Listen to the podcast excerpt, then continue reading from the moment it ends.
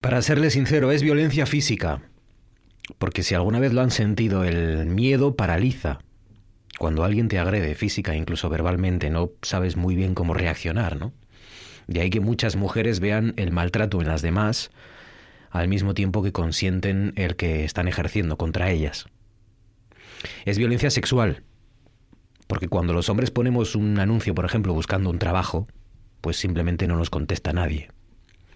Pero cuando el mensaje lo hace o lo pone una mujer o lo cuelga en Internet una mujer, sobre todo si es joven, recibe decenas de mensajes de contenido sexual, ofreciéndole dinero a cambio de sexo o directamente hombres mostrando sus genitales. Es violencia psicológica, porque desde pequeños nos enseñan que un hombre que se acuesta con muchas mujeres es un triunfador, pero una mujer es una guarra, es una fresca. Es violencia económica, porque hay brecha salarial, claro que la hay, y porque hay trabajos a los que todavía no tienen acceso o en los que son mal vistas. Todos conocemos casos de mujeres que han sido víctimas de violencia machista, ya sea física o psicológicamente, y el que no los conoce es que o no ha preguntado lo suficiente o no se han atrevido a contarle.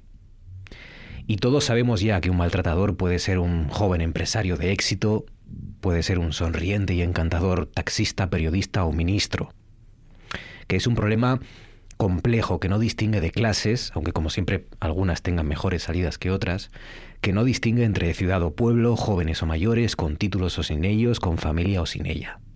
Por eso es tan difícil, tan complicado, por eso necesita ser constantemente vigilado y modificar las estrategias que tratan de combatir esta lacra. Y por eso, y por eso todos los grupos parlamentarios han acordado hoy reforzar ese pacto de Estado contra la violencia machista. ¿Todos? No. Un partido se resiste todavía y, como siempre, a apoyar ese consenso. A pesar de las cifras, a pesar de los datos, las evidencias y el clamor de las víctimas. En RPA.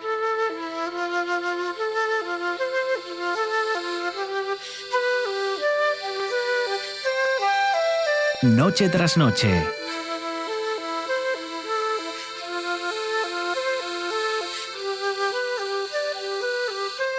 Con Marcos Vega.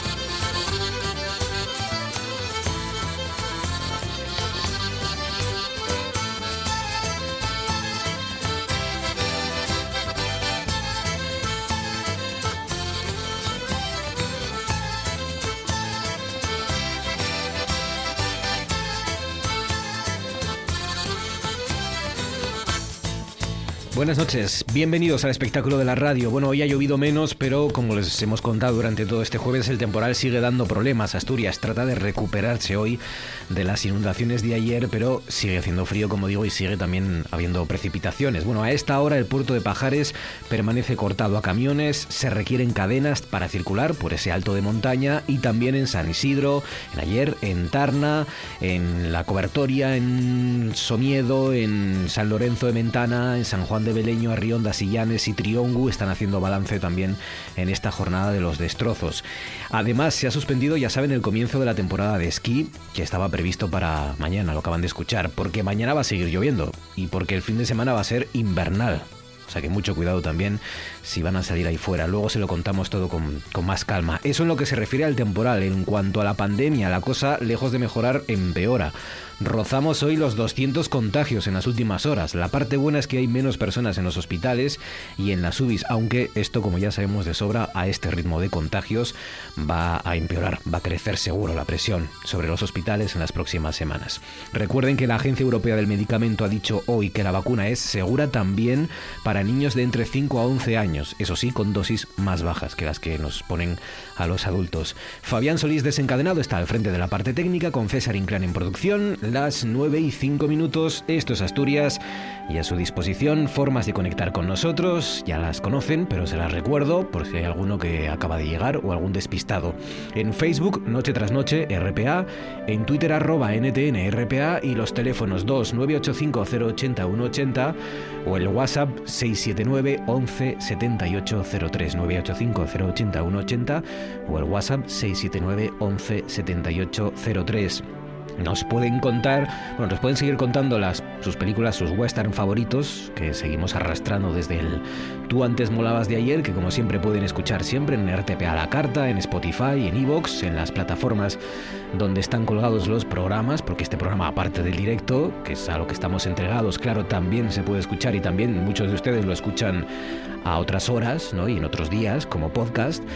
Y, digo que nos pueden seguir contando sus western favoritos, aunque hoy la propuesta, la pregunta que les eh, proponemos es que nos cuenten si han tenido algún problema con las lluvias. Desde el más grave, pues que haya inundado a lo mejor su finca o, su propia casa, hasta los más anecdóticos, que puede ser porque le haya retrasado a lo mejor, o que haya eh, cogido tráfico más de lo habitual, o que se haya mojado a lo mejor al salir de casa, ¿no? que evidentemente no sea comparable con lo que están sufriendo muchos asturianos, decenas de asturianos, pues, pues también es una forma de haber sufrido en cierto modo o padecido este temporal de lluvia, de frío y de nieve. También luego nos contará Javier Martínez de Orueta, luego lo preguntaremos a nuestro hombre del tiempo. Así que ya saben, si tienen algún o conocen a alguien que ha tenido algún problema, nos lo pueden contar. Si han visto a lo mejor los ríos crecidos, también en su pueblo, en su localidad, en su concejo, en San Juan de Beleño, en Arriondas, en Llanes, en Triongu, que, que son las localidades más afectadas, pues nos lo trasladan y aquí se lo contamos nosotros también a toda Asturias y a todo el mundo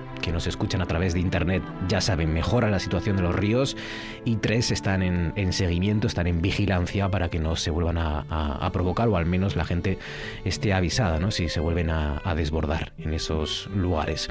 Luego con Javier Martínez de les contamos qué tiempo va a hacer en las próximas horas y en los próximos días. Antes, César Inclán, buenas noches. ¿Qué tal, Marcos? Buenas noches. ¿Cuál es la noticia que no le ha interesado a nadie hoy en Asturias?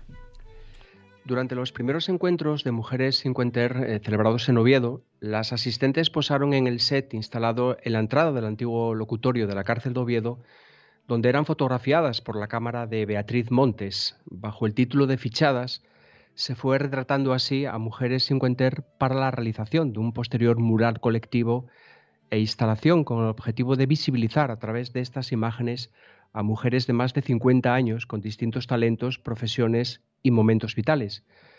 Ahora, mañana viernes, tendrá lugar la inauguración de esa exposición fotográfica en el Archivo Histórico de Oviedo, de la mano de la fotógrafa Beatriz Montes y la instalación de Deciversa. La muestra se podrá visitar hasta el 26 de diciembre. Además, a las 7 de la tarde habrá un encuentro en el que la periodista Minerva Piquero y la actriz Beatriz Rico conversarán sobre el edadismo, o sea, los estereotipos o prejuicios contra las personas por su edad y la tiranía de la belleza. Hay que recordar que Cinquenter es un movimiento multidisciplinar que tiene como objetivo inspirar, conectar y ayudar a las mujeres de más de 50 años. 8 sobre las 9, a esta hora ya saben, damos un paseo por las nubes.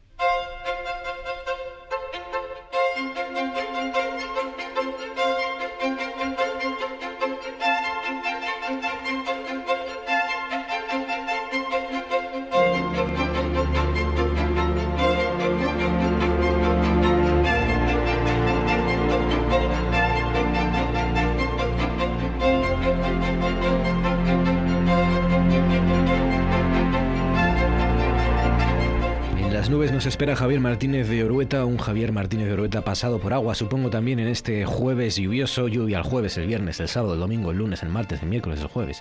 Javi, buenas noches. Hola, ¿qué tal, Marcos? Muy buenas noches. Cuéntanos cifras de hoy, cuánto ha caído, menos que ayer, pero aún así también ha llovido hoy, ¿eh?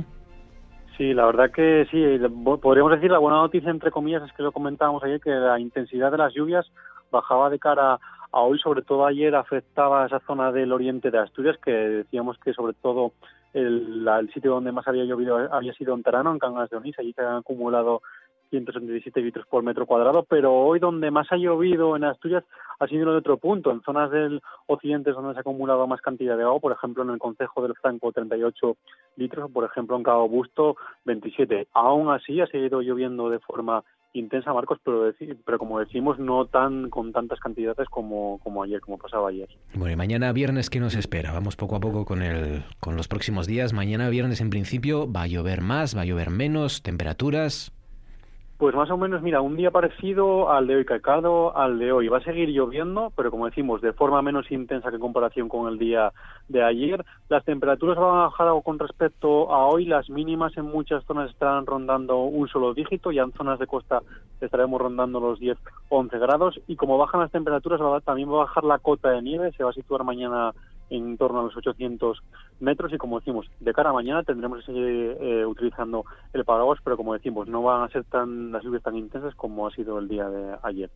Recuerden, Pajares cortado a camiones, eh, también necesita cadenas para los turismos y también eh, hace falta cadenas en San Isidro en Ayer, en Tarna, en Riaño, en el de la Cobertoria en Quirós, en Somiedo, en San Lorenzo y Ventana en Teberga. Y me queda el fin de semana. Puedo preguntarte por eh, esos días del fin de semana. ¿Qué nos espera? El fin de semana. Tenemos que coger fuerzas, ya lo digo ahora desde el primer momento. Va a ser un fin de semana invernal y sobre todo el digamos el momento más complicado del fin de semana va a ser el sábado de cara a la tarde y la mañana del domingo, porque ahí fíjate que la cota de nieve en toda Asturias se va a situar en torno a los 500 metros, solo 500 metros, lo que quiere decir que, por ejemplo, en Oviedo podremos ver nevar sobre todo en las cumbres altas del, del Naranco, pero como digo, sobre todo el fin de semana la situación más difícil de cara al sábado por la tarde y del domingo por la mañana. Ya de cara al domingo por la tarde las lluvias poco a poco van a ir cediendo y de cara a la próxima semana podemos decir, Marcos, que esto parece que se va a acabar momentáneamente, porque sobre todo el lunes sí que tendremos todavía algunas lluvias residuales, pero el martes, después de una semana lloviendo en Asturias, parece que las lluvias van a acabar desapareciendo e incluso vamos a poder ver el sol, Marcos. Uf, ya era hora, ¿eh? Ya era hora. O sea que, bueno, por lo menos vemos la luz al final del, del túnel, al final de la semana o al principio de la semana que viene, el martes, por fin terminará de llover. Pero claro, a ver si resisten los, los ríos, ¿no? La, la, lluvia que ha caído hasta ahora y la lluvia que va a caer también en los próximos días, que aunque sea menos no va a parar de llover hasta el lunes o martes. Eso es lo malo que, como decíamos, que el terreno se ya está prácticamente saturado y todo ese agua que no puede captar el terreno, pues va desgraciadamente a nuestros ríos y es lo que estamos viendo durante estos días, que se están desbordando la mayoría de los ríos asturianos, Marcos. Pues nada, la información del tiempo meteorológica tan importante, fundamental estos días, así que te lo agradecemos. Javier Martínez de Urueta, gracias Javi, un abrazo fuerte. Un abrazo. Estos días les estamos proponiendo también eh, novelas, les estamos proponiendo libros, porque sabemos que muchos de ustedes, como todos, estamos ya pensando qué regalar estas Navidades. Así que, eh, como siempre, autores y, libros de, autores eh, asturianos, fundamentalmente, o que tengan alguna relación, algún vínculo con, con nuestra región. El siguiente es un asturiano que lleva ya algún tiempo fuera de aquí, fuera de su tierrina, pero que tiene mucho éxito a nivel nacional. Es el escritor riosillano John Bilbao, que acaba de de publicar su novela titulada Los extraños. Es una especie de thriller psicológico que, edita Impedimenta y que, y que está teniendo muy buenas críticas. La novela se va a presentar, por cierto, mañana en la librería Cervantes de Oviedo, el sábado en La Buena Letra en Gijón. John Bilbao, buenas noches. Hola, buenas noches. Los extraños eh, vuelves a, gustar, ¿no? La verdad es que tienes una buena relación con, la crítica. Esto no sé si luego se traduce también en, en el público o no tiene nada que ver. Eh, bueno, no siempre tiene que ver, pero esta vez está coincidiendo bastante. O sea, el libro está, está funcionando bastante bien. No me preguntes cifras, porque la verdad es que yo, aunque, aunque no suene sincero, la verdad es que no le hago mucho caso a ese aspecto del negocio pero bueno, cuando hablo por teléfono con mi editor eh, suena alegre, así que se le ve contento. así que eso quiere decir que las cosas van bien. Sí. Eh, es verdad que uno al leer la novela se pregunta mm, qué, qué, qué está pasando ahí, ¿no? Es, es, una pareja que vive en una casona de Ribadesella, te traes ¿no? la, la, acción aquí a, a, tu pueblo, y entre los que hay algo que no acaba de funcionar bien, ¿no? Básicamente es una pareja que está aburrida al comienzo de, la novela. No, no, es que se encuentre una crisis, no es que les esté sucediendo algo que, en realidad no, no, conozcamos bastante bien todos, ¿no? Eh, bueno, están en el primer invierno de su relación, empieza a desinflarse el entusiasmo inicial, los trabajos que tienen no le satisfacen, se han ido arriba de Sella porque, bueno, allí disponen de una casa, pero no conocen a nadie, no, no tienen vida social, y bueno, pues se aburren. Y claro, el aburrimiento es un terreno muy propicio para que las cosas empiecen a, a ir mal. Hmm. Pero no llegan a ir mal porque suceden varias cosas al comienzo del libro que enderezan la situación. Hmm. John y Catarina, que eh, ya eran los protagonistas en Basilisco en tu anterior novela, ¿no? Eh, parece que ya tienes una relación con ellos, esto es casi un trío ya, ¿no? sí, sí, casi. Sí, aparecieron en Basilisco y habían aparecido previamente en algunos relatos eh, dispersos por varios, por varios libros y, bueno, la verdad es que volverán a, aparecer. Me, he acostumbrado a hablar a través de ellos. Hmm. Oye, eh, em, eh, es curioso porque creo que aunque eh, esta pareja así encerrada con problemas, em, en realidad no tiene nada que ver con, con o, bueno, o al menos el libro lo habías escrito antes de la pandemia, ¿no? ¿No ha marcado eso especialmente o sí? No, no, para nada. El libro lo terminé, creo que fue en primavera de 2019 cuando, vamos, ni nos podíamos imaginar lo que, lo que se nos venía encima. Pero bueno, tampoco es que sea una, una pareja que esté encerrada, ¿no? Bueno, está encerrada lo que, lo que obliga el mal tiempo invernal río sellano, ¿no? Y, y, además luego enseguida a las pocas páginas les, se les presentan en la puerta de casa una pareja, otra pareja, supuestamente los extraños del título, y subrayo, supuestamente que, les dan bastante virilla y con los que empiezan a salir y a visitar los alrededores de Ribadesella. Oye, John, eh, ¿es, mm, ¿Ribadesella es un lugar especialmente literario o es que te sientes cómodo porque conoces el terreno? Eh, yo creo que ambas cosas. Mm. Hombre, sí, por supuesto me siento muy cómodo, ¿no? creo que no tengo ningún lugar más interiorizado, ¿no? Así que resulta muy cómodo para mí escribir eh, ambientando en Sella, ¿no? Porque tengo ese decorado mental por el cual ir moviendo a los personajes.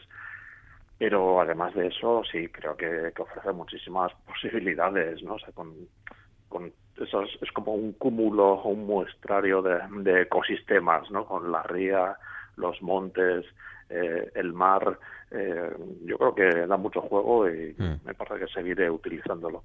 Y la última, eh, ¿tienes la sensación de que al no estar aquí en Asturias, eh, no sé, como que te tratamos peor los medios de aquí o como que no atendemos lo suficiente ¿no? a, tus éxitos o a tus trabajos o, no? porque claro, con, con, bueno, con el éxito que estás teniendo también a nivel nacional, a veces, no sé, mm, sin querer, muchas veces tiramos de más de gente que viva aquí que, que los que estáis fuera, ¿no? ¿O no tiene nada que ver? Bueno, supongo que, a ver, quizá es tan injusto como inevitable. Claro, eh, a ver, los, que están ahí son son los que están, bueno, están más a mano, ¿no? También la promoción es más cercana y, y, hombre, creo que también está, es, justo apoyar, ¿no? A los que tienes a, tu alrededor. No, la verdad es que no, no es que me sienta eh, minusvalorado, ¿eh? No, al contrario, creo que cuando he hablado con, con vosotros siempre me he sentido bien tratado. Pues nada, eh, porque volver a la tierra, nada, estás bien ahí en Bilbao, estás, ¿no? Viviendo. Eh, estoy viviendo en Bilbao, pero me escapo siempre que puedo. Normal. John Bilbao acaba de publicar Los extraños, no se la pierdan porque, porque la van a disfrutar, de verdad. John, gracias por atender nuestra llamada. Un abrazo fuerte y enhorabuena. a vosotros, otro abrazo. Y ahora esto. Siento vergüenza esta tarde, cuando sabiendo que era un día de vital importancia para la política de mi país, yo había citado alcaldes, a presidentes de comunidades, para que ustedes pudieran tener una información fidedigna, rigurosa, seria, honda, madura. No ha podido ser. He hecho el ridículo frente a todas esas personalidades y yo sé que en la tarde hay 15 minutos de giro. No sé para qué, pero hay 15 minutos de giro. De giro de Italia, no de España. Ciencia en la cabeza.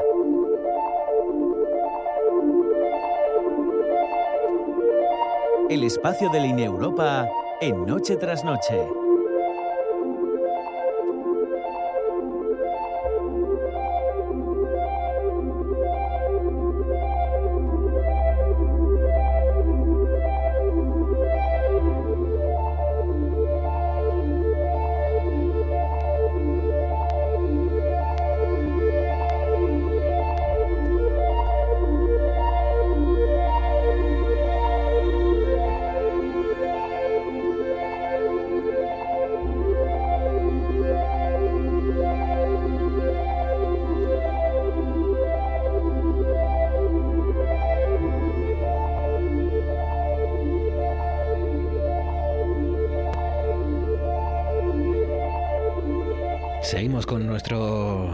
Afán de conocer el cerebro, de adentrarnos en, los misterios que ofrece todavía a día de hoy, a pesar de todo, nuestra, nuestra mente y ese órgano fundamental de nuestro cuerpo que es el cerebro a través del INEUROPA, del Instituto de Neurociencias del Principado de Asturias. Y seguimos conociendo a sus, a sus magníficos profesionales y sobre todo a sus magníficas profesionales, porque la mayoría de, las, de ellos o de ellas son mujeres, como, como bien escuchan cada semana aquí en esta sección. La de hoy es una mujer, es médico adjunto de neonatología del Hospital Universitario Central de Asturias de Luca y es experto en, en eso, en neonatología.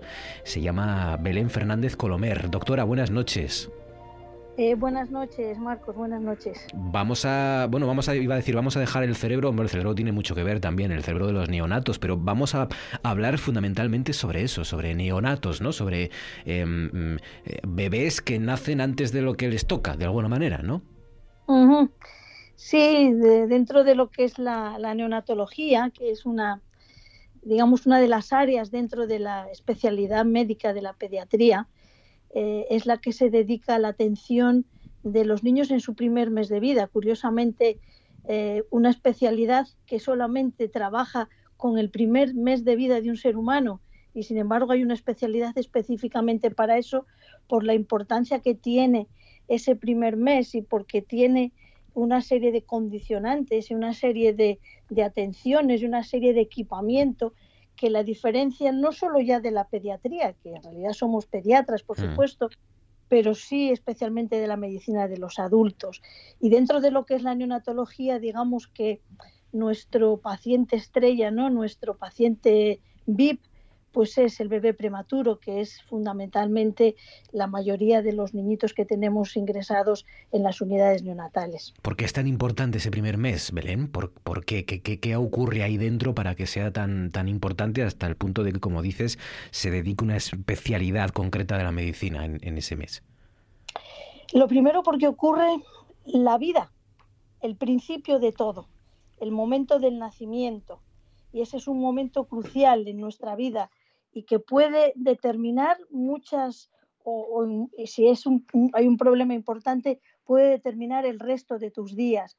Entonces, ese momento del parto es un momento crucial y la atención al parto y la atención al recién nacido tiene la calidad en esa atención va a tener mucha importancia en el, en el desarrollo futuro de una persona. Y luego porque aparecen una serie de problemas, sobre todo, como digo, los relacionados con el parto, con el nacimiento, eh, con, esos primeros días de la vida que son específicos de neonatología, como digo, por ejemplo, la prematuridad o las eh, lesiones derivadas de una falta de oxígeno al momento de nacer o mm. malformaciones congénitas que se detectan en las primeras horas o días de vida, por ejemplo.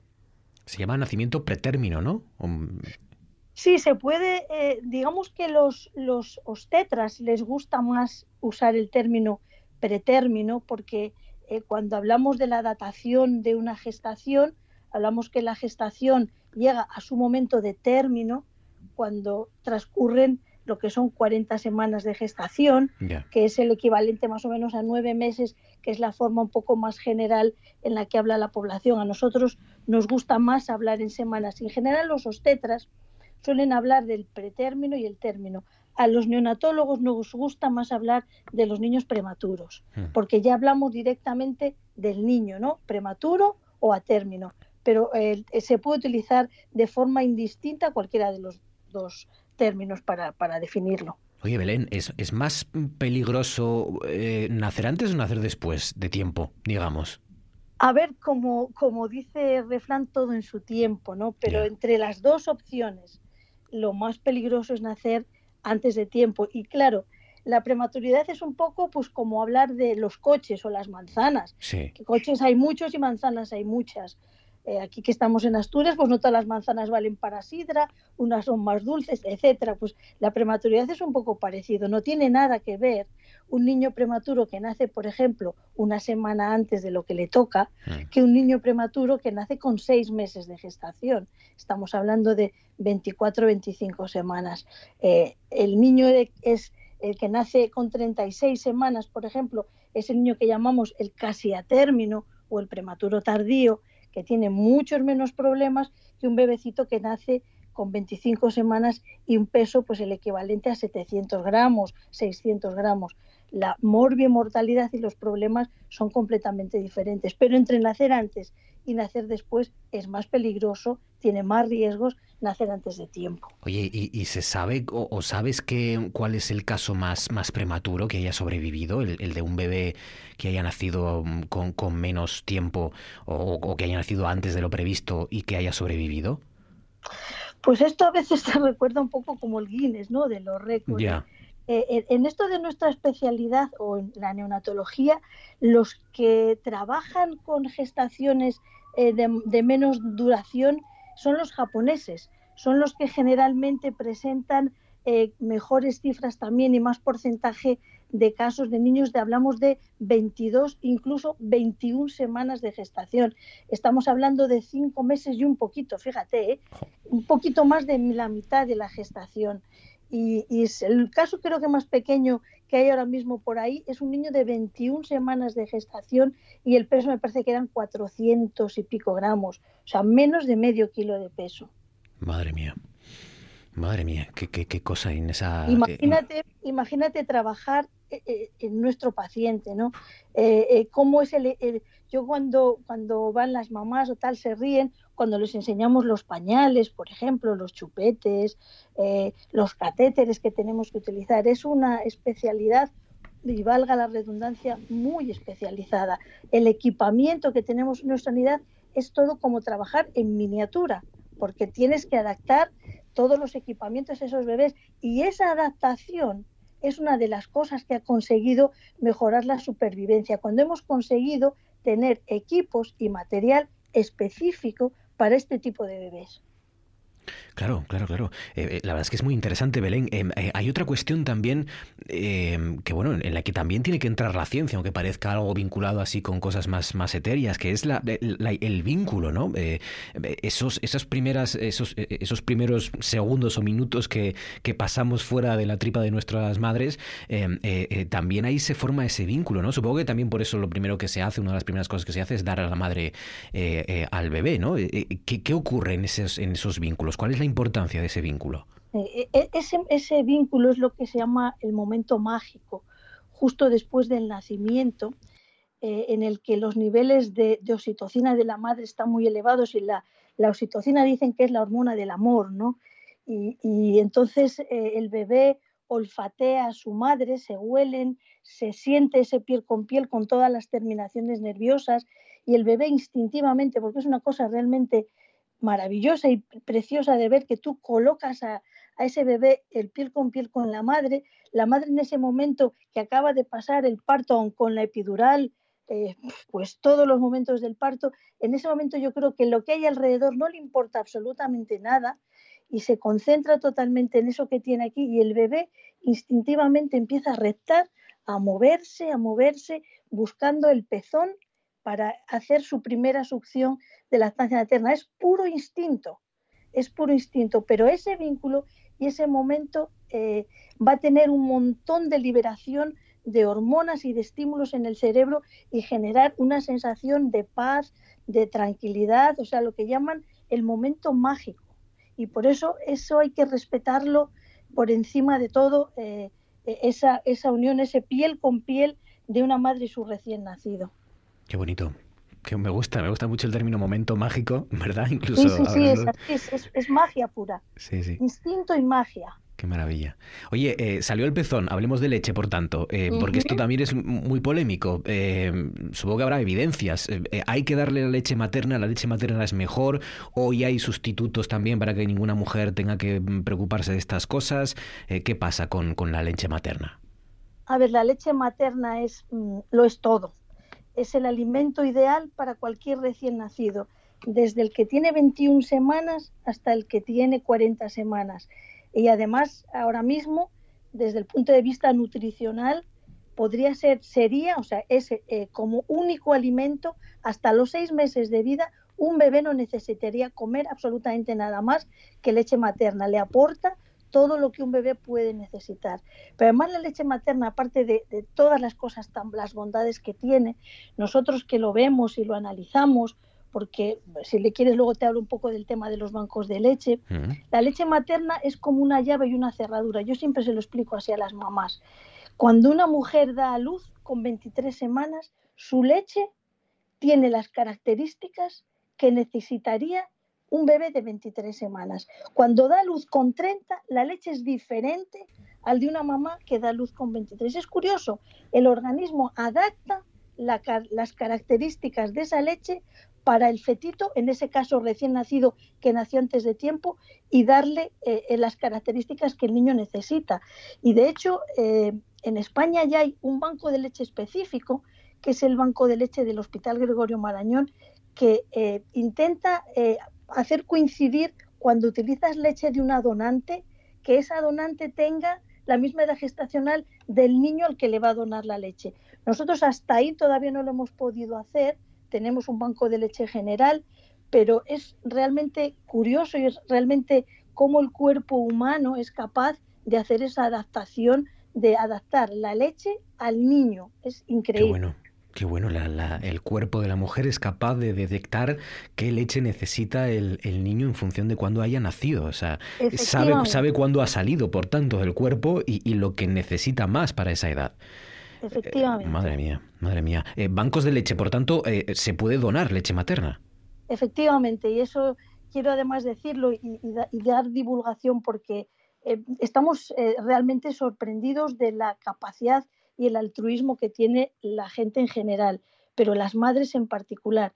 Fíjate que el banco de leche es algo, una donación totalmente altruista. No se paga absolutamente nada, lo mismo que pasa con la donación de sangre. Y lo que las mamás nos donan es el oro que dan a sus bebés que les sobra. La leche que nos donan a nosotros son madres que están amamantando a un bebé, pero que tienen mucha leche y, el bebé no es capaz de consumir toda la que tienen y tienen el esfuerzo de sacarla, eh, guardarla en una neverita y venir a traérnosla al hospital para que nosotros la procesemos. Lo que hacemos es un proceso que se llama pasteurización, no es esterilización, es pasteurización.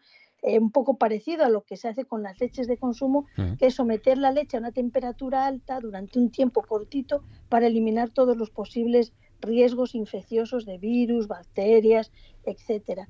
Esa leche luego se almacena congelada y lo que hacemos es que cuando nace un bebé que es prematuro o que tiene un problema en el intestino o que ha sufrido una falta de oxígeno al nacimiento que puede tener una afectación intestinal, lo que hacemos es que hasta que su madre no es capaz de producir leche, porque eso a veces en estas mamás, entre el disgusto, el niño que nace prematuro, que no puede mamar directamente, que es el principal estímulo, pues hasta que esa madre no somos capaces de que empiece a producir su propia leche, lo que le ofrecemos es leche de banco donada.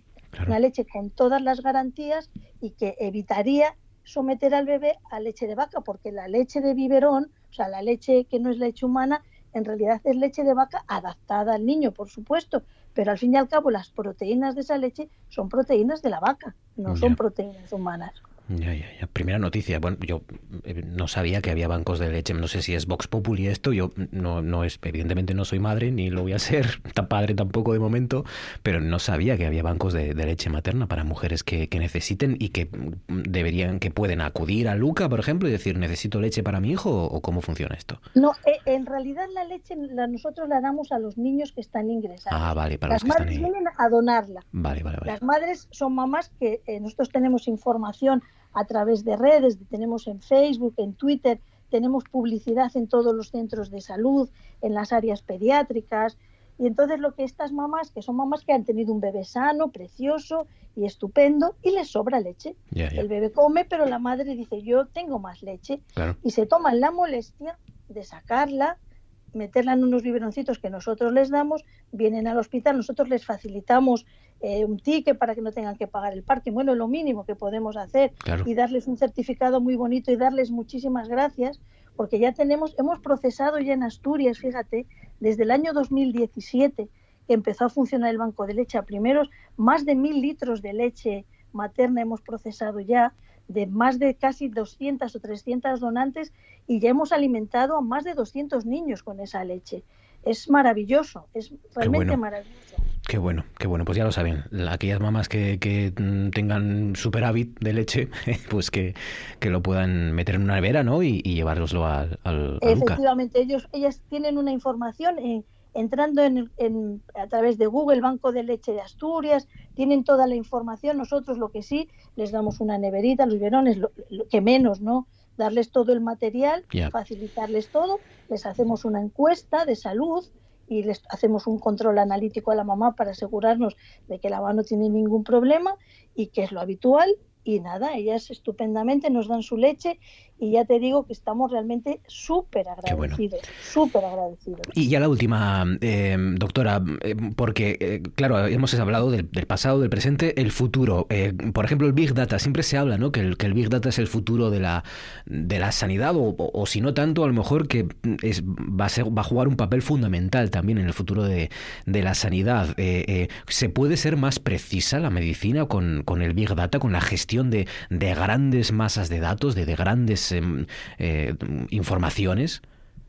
Eso es, es, básico ahora mismo y de hecho el procesamiento de datos es una de las eh, áreas que se está desarrollando más en la medicina, lo que llamamos la medicina predictiva y de precisión, que lo que tratamos es de adaptar nuestro tratamiento, personalizarlo, porque ninguno de nosotros somos iguales. Nuestra, aunque compartimos el 99% de los genes, no todos reaccionamos de la misma manera. Y lo estamos viendo todos los días en los medios de comunicación, porque unas personas se infectan de, infectan de COVID y no apenas se enteran y otras acaban en la UCI, porque unas personas les das, eh, tienen un cáncer y reaccionan bien al tratamiento y otras no porque no somos exactamente iguales y porque nuestra genética puede también condicionar la forma de responder a los tratamientos. Pues con esto del Big Data lo que se hacen es perfilar, perfilar y buscar eh, los perfiles que encajan mejor a cada niño cada tratamiento.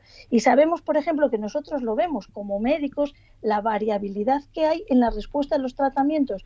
Pues con estos Big Data lo que tratamos, ah, pues mira, este niño, por estas características genéticas o porque tiene esto, es mejor que en vez de darle, vamos a suponer, vancomicina a esta dosis, mm. pues le vamos a dar la vancomicina a tal otra dosis, porque tiene más riesgo de que le dañe su riñón o no. Eso es lo que se trata, de acumular datos. Nosotros aquí en España, ya desde hace años, yo creo que desde el 2002 o principios de, este siglo, tenemos una base de datos a nivel nacional que la llamamos SEN, de Sociedad Española de Neonatología, SEN 1500, eh, que lo que recoge es todo tipo de datos durante el periodo neonatal y tras el alta del niño de todos aquellos bebés que nacen con menos de 1.500 gramos de peso. Y con eso lo que buscamos es datos y ver nuestros puntos débiles, también dónde podemos mejorar. El Big Data ahora mismo en medicina es fundamental pues sí. y los análisis, incluso para la eh, inteligencia artificial, para el desarrollo de algoritmos, es fundamental. Y es fundamental que haya grandes profesionales cuidando de nuestros prematuros o neonatos, como la doctora Belén Fernández Colomer, miembro del de INEUROPA, el Instituto de Neurociencias del Principado de Asturias. Doctora, gracias por todo y por contarlo también. Un abrazo, amiga. Un placer. Esto es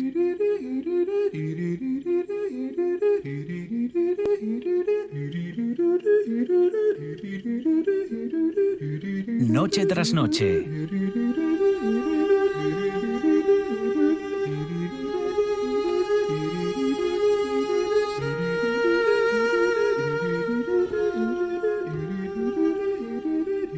Con Marcos Vega.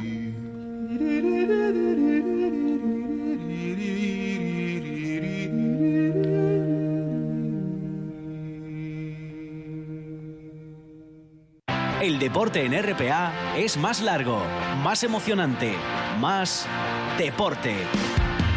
Porque en RPA jugamos tiempo añadido. La actualidad del deporte asturiano como en ninguna otra radio. Una hora de información al detalle con todo lo que te apasiona. Tiempo añadido. De 3 a 4 de la tarde en RPA. RPA. Siempre con el deporte.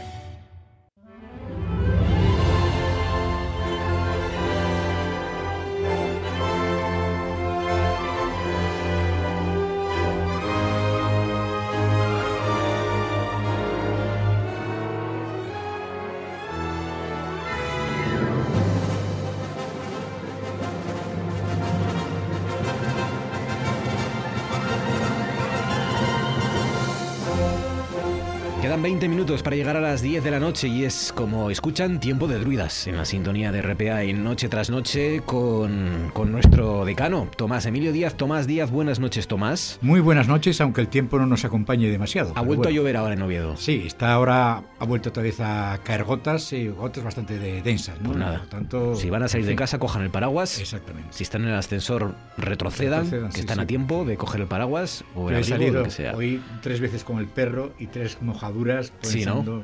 Sí. pensando que había parado y cuando estábamos abajo... ¿Cómo lo lleva tu perro con el agua? Porque el mío tiene una relación bastante mala. Bastante mala. Es decir, el problema está en que el pobre cuando llegamos a casa tengo que secar con una toalla. Yo también. Y entonces se me pone un poco enfadado. hemos hemos progresado mucho nuestros perros, Tomás. Sí, sí, está claro, no hay, no hay, manera. Pero es que hay que secarlos, es que si no nos ponen perdidos la casa. Sí, sí, claro, claro. Es que el mío tiene pelo un poco larguito, entonces recoge demasiado agua y ya casa empieza a moverse. Y, huelen. El, olor a perro mojado, esto no lo quitas de casa en días. En días, ¿eh? Porque me dice la gente, oye, ¿por qué no lo bañas? Digo, no, es que da igual que lo bañes porque luego al día siguiente vuelve a mojarse y vuelve a oler. Entonces ese olor tiene razón, es un olor penetrante que la gente, uno, uno está acostumbrado. No lo notamos. Los que tenemos perro, olemos a perro y no lo sabemos.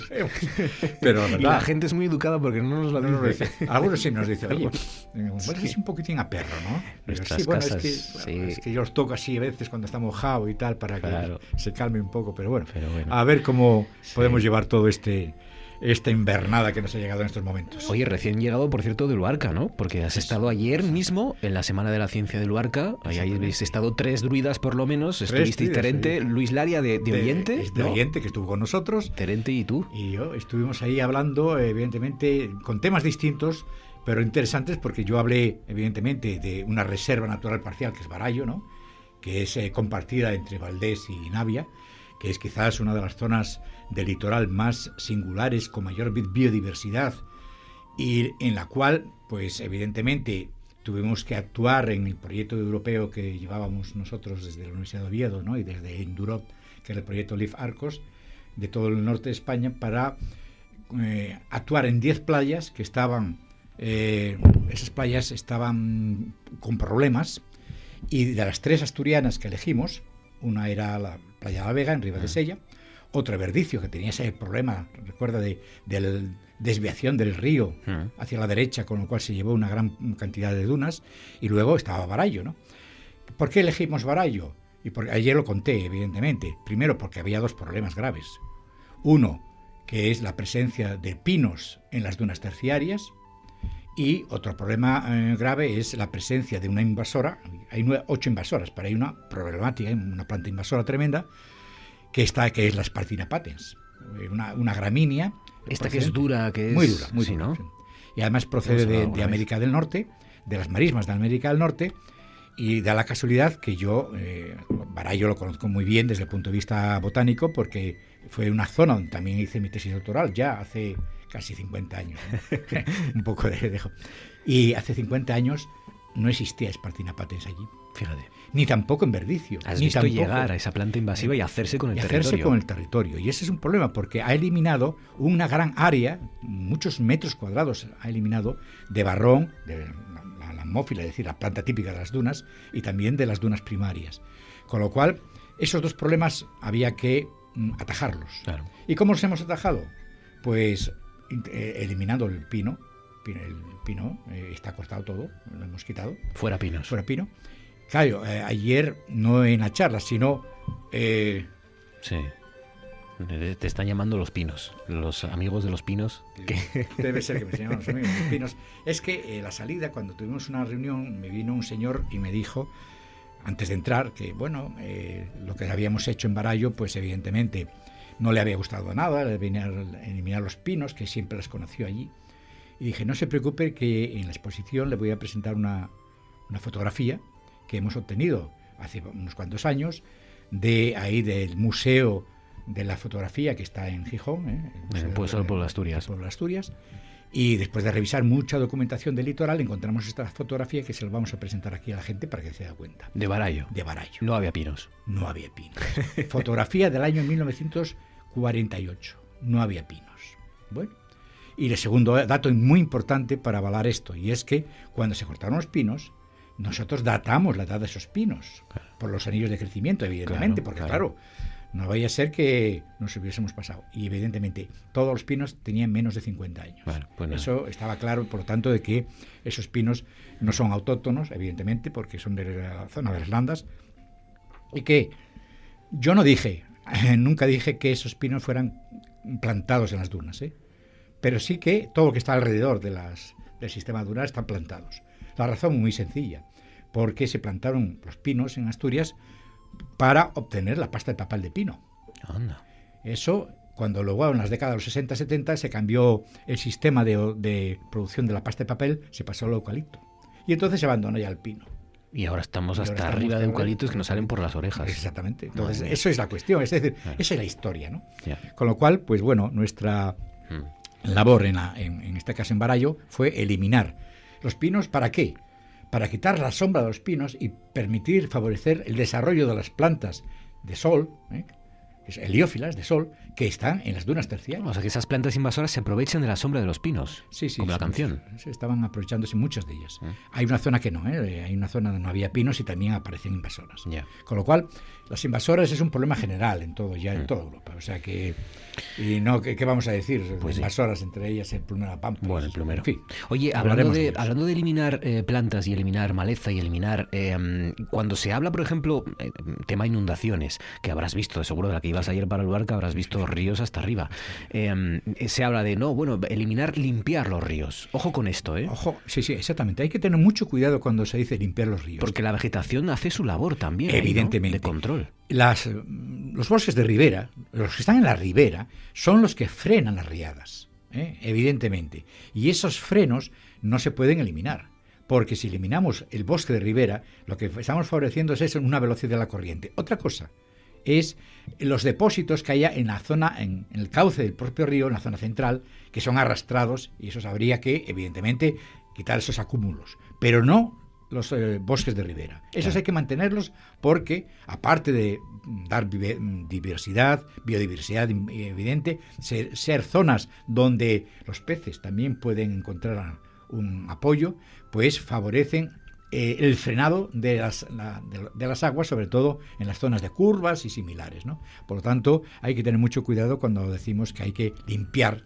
¿eh? los cauces de los ríos. Limpiar sí, el centro del cauce sí, pero no los laterales es importante, como vemos, para, para, la biodiversidad, es importante porque, porque sí, porque hay que conservar también eh, esas especies eh, vegetales y es importante para nosotros, mm, como están viendo, eh, con, con, las riadas y porque mm, cambiar la naturaleza, pues al final nos acaba afectando y como dice la noticia de hoy, porque... Mm, porque ya Darwin lo predijo hace 150 años, ¿no? Una idea que tuvo para salvar los bosques, salvarlos hoy, eh, fíjense si están, si tienen vigencia las ideas de, Darwin, ¿verdad?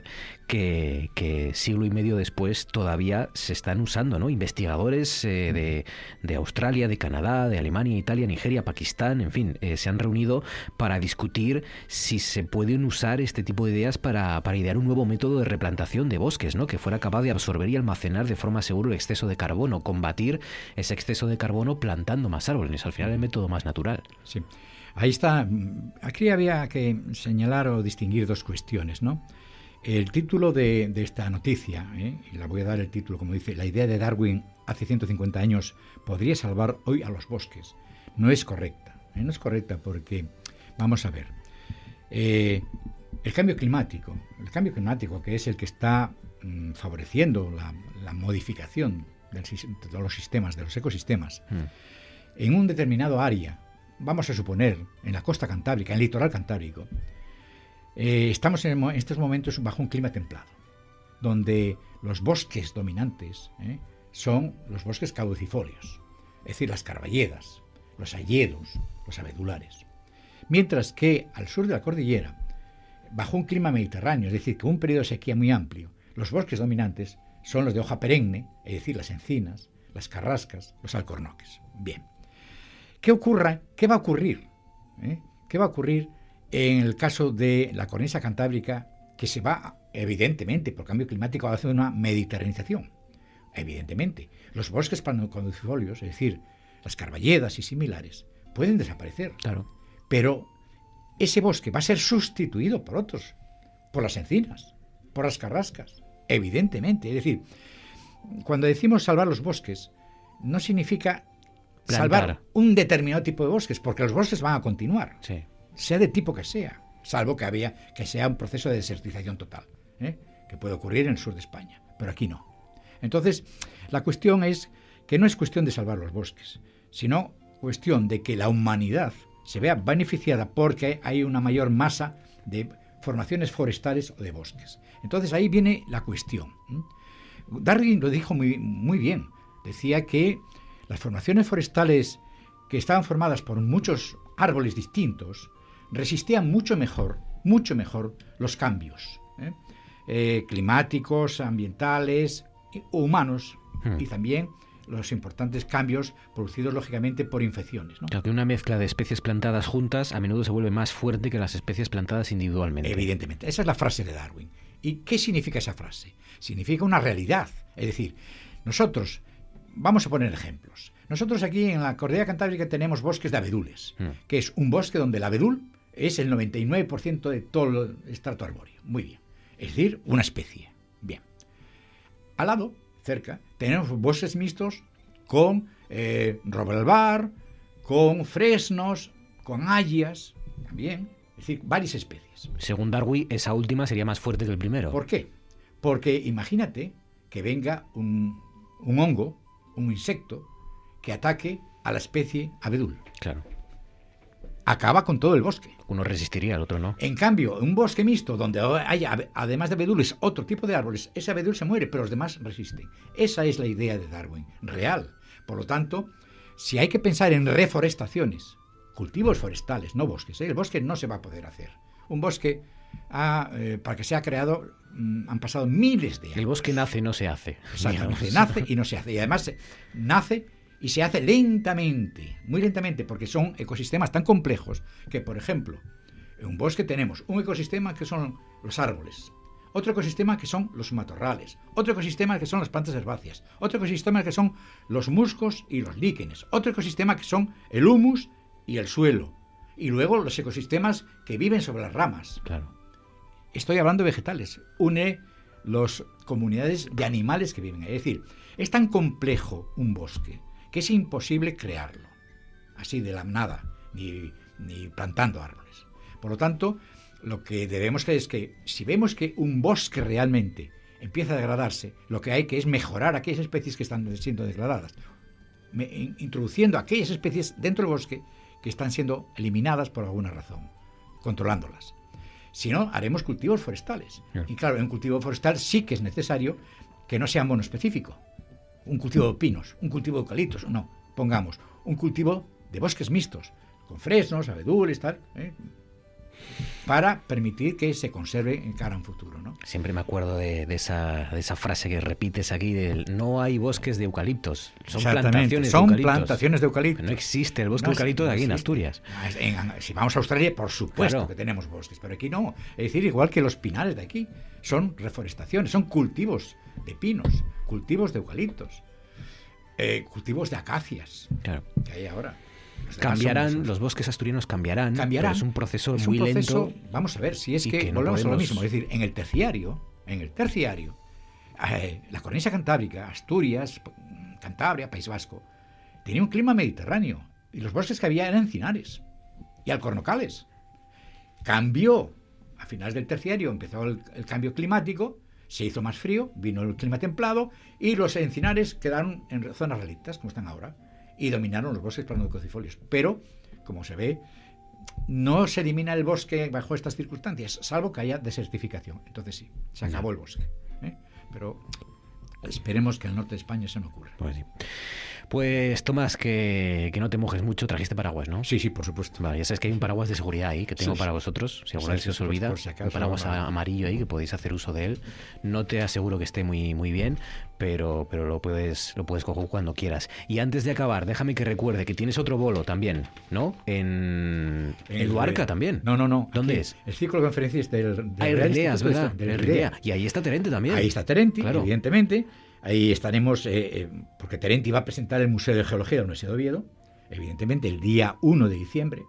Luego, eh, Laura Piñuela va a presentar el Museo del Jurásico de Asturias, el MUJA, Qué guapo. el día 14 de diciembre. Porque son unas, unas jornadas dedicadas a, a los museos y a la forma de, Sí, de enseñar las cosas. Museos y espacios mm, culturales de, de ambiente natural, Claro. de la naturaleza, no museos eh, Sí, tipo no, Bellas Artes, de, momento. claro. Entonces, eh, eh, de, estas, de esta tacada va el Museo de Geología de la Universidad de Oviedo, el Museo del Jurásico de Asturias, el MUJA, el Jardín Botánico Atlántico de Gijón y el Parque de la Vida. Qué guapo.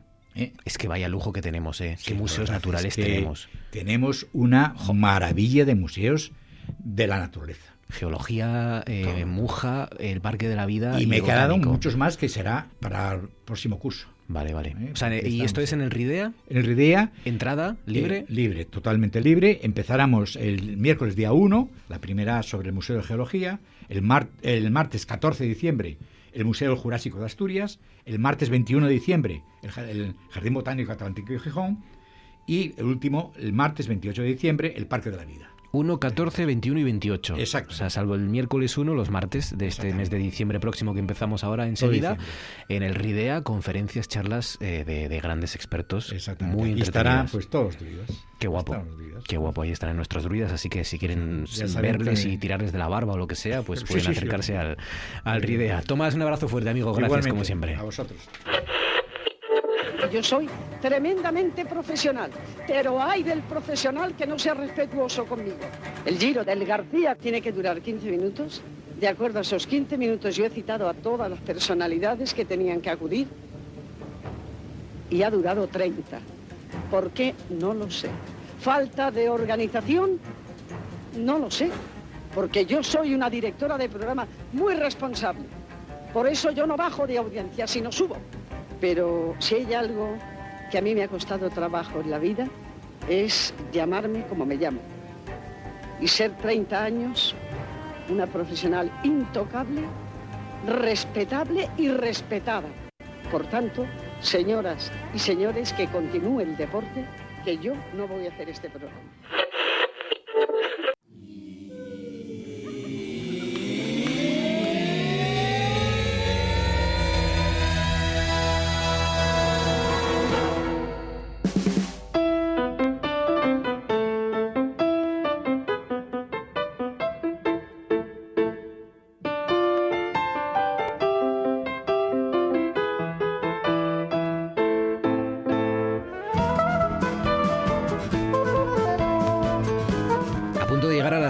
Noche, enseguida arrancamos nuestra tertulia, consejo de actualidad, pero antes, dos, para llegar a las 10, miramos a las estrellas, ahí nos espera el investigador del Instituto de Ciencias y Tecnologías Espaciales de Asturias, socio de Omega, Enrique Diez. Quique, buenas noches.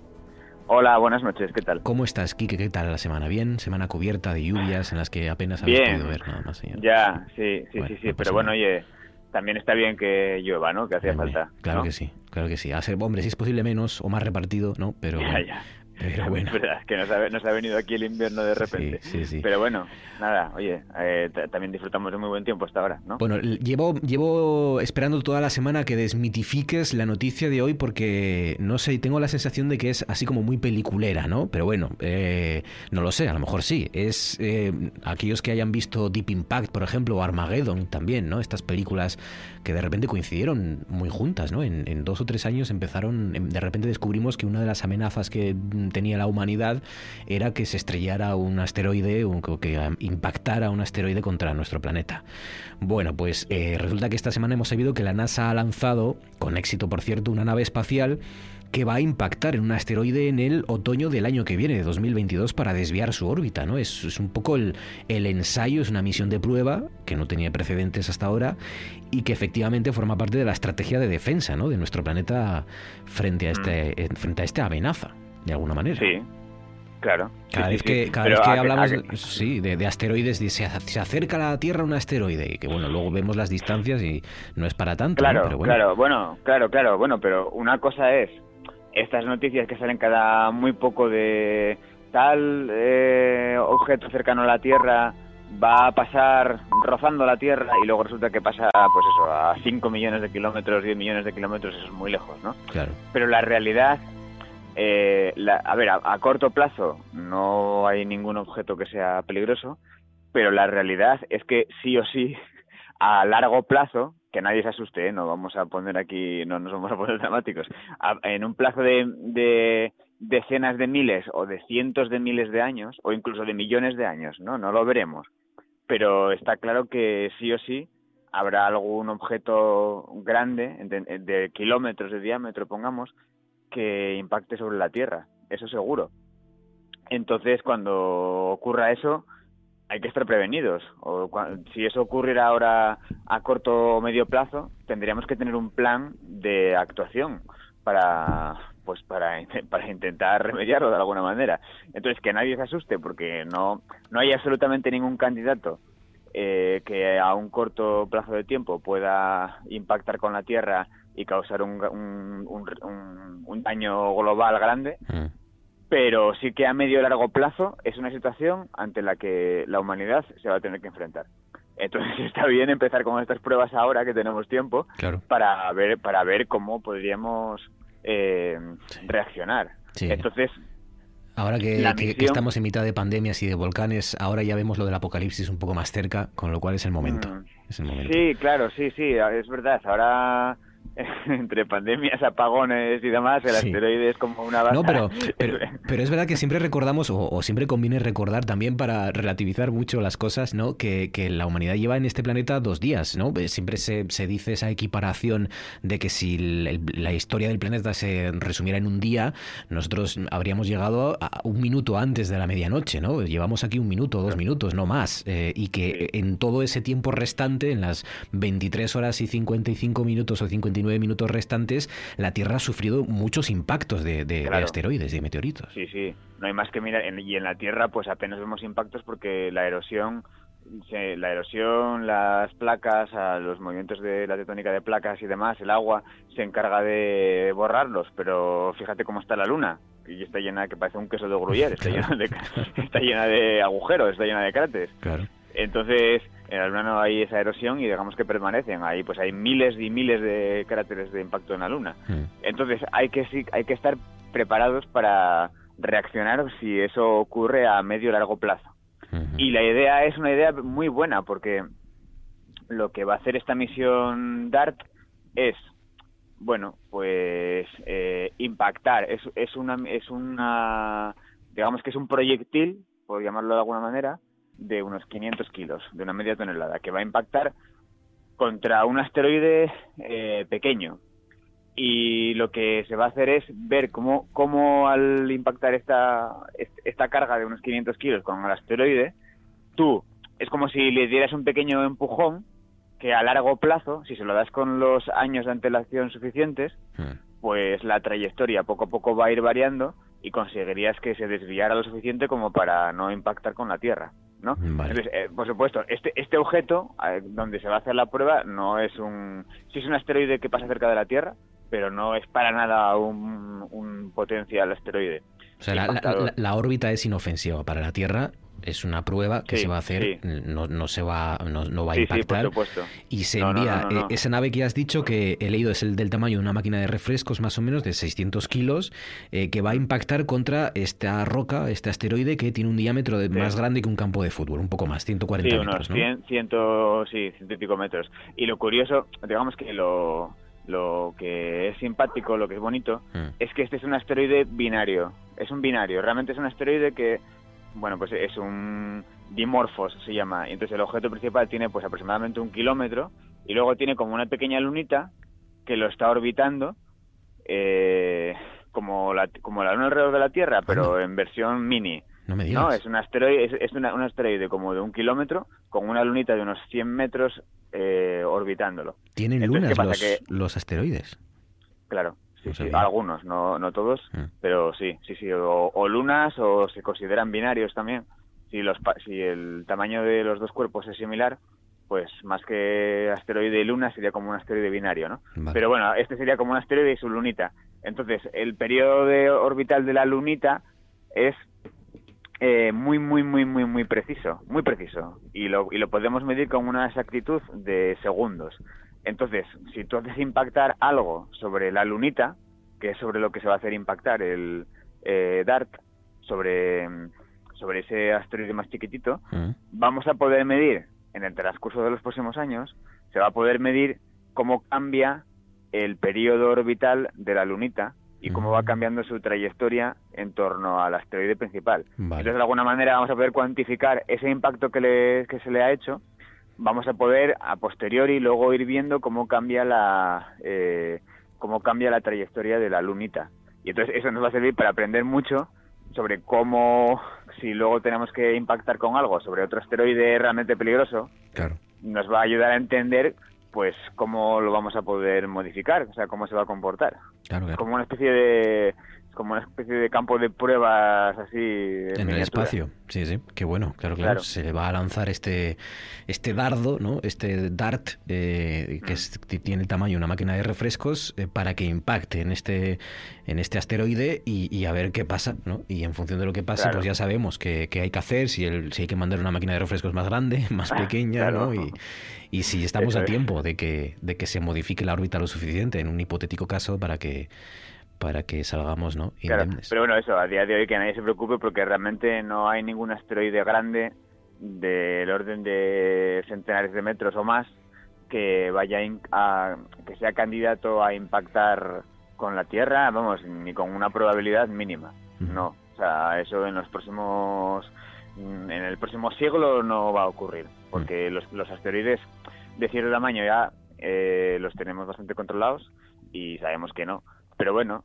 eh, aún así, pues siempre puede venir un cometa de los confines del sistema solar, por ejemplo, que, que, nunca que tenga, o que tenga un periodo de millones de años o que sea la primera vez que viene y venir en una trayectoria directa a la Tierra. Eso, por ejemplo, es una posibilidad.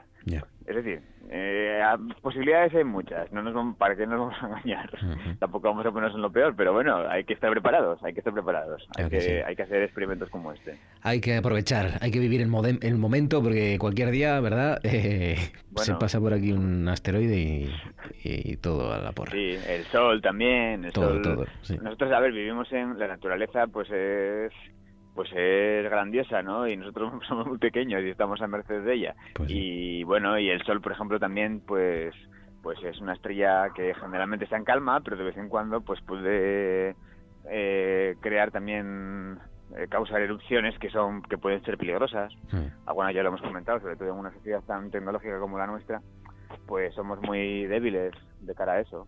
Pero bueno, pues sí, es así. Y, de momento, pues ahí está la NASA tratando de, ver qué podemos hacer. Eh, Quique, cuídate mucho, amigo. Un abrazo fuerte, como siempre. Gracias. A otro para vosotros. Un abrazo. Sido encontrado inocente de los dos cargos de asesinato eh, en primer grado con premeditación de estas dos personas, de Douglas Lodson, recordemos un eh, traficante menor de marihuana y eh, de su novia. Vamos a entrar en este instante en la sala para poder ver ahora mismo a los padres y José María, creo que vais a poder tener la oportunidad en unos breves instantes de poder hablar con Sara Martínez, que está llorando, está sentada, está sujetando a una... ¡Gol! ¡Perdón de España!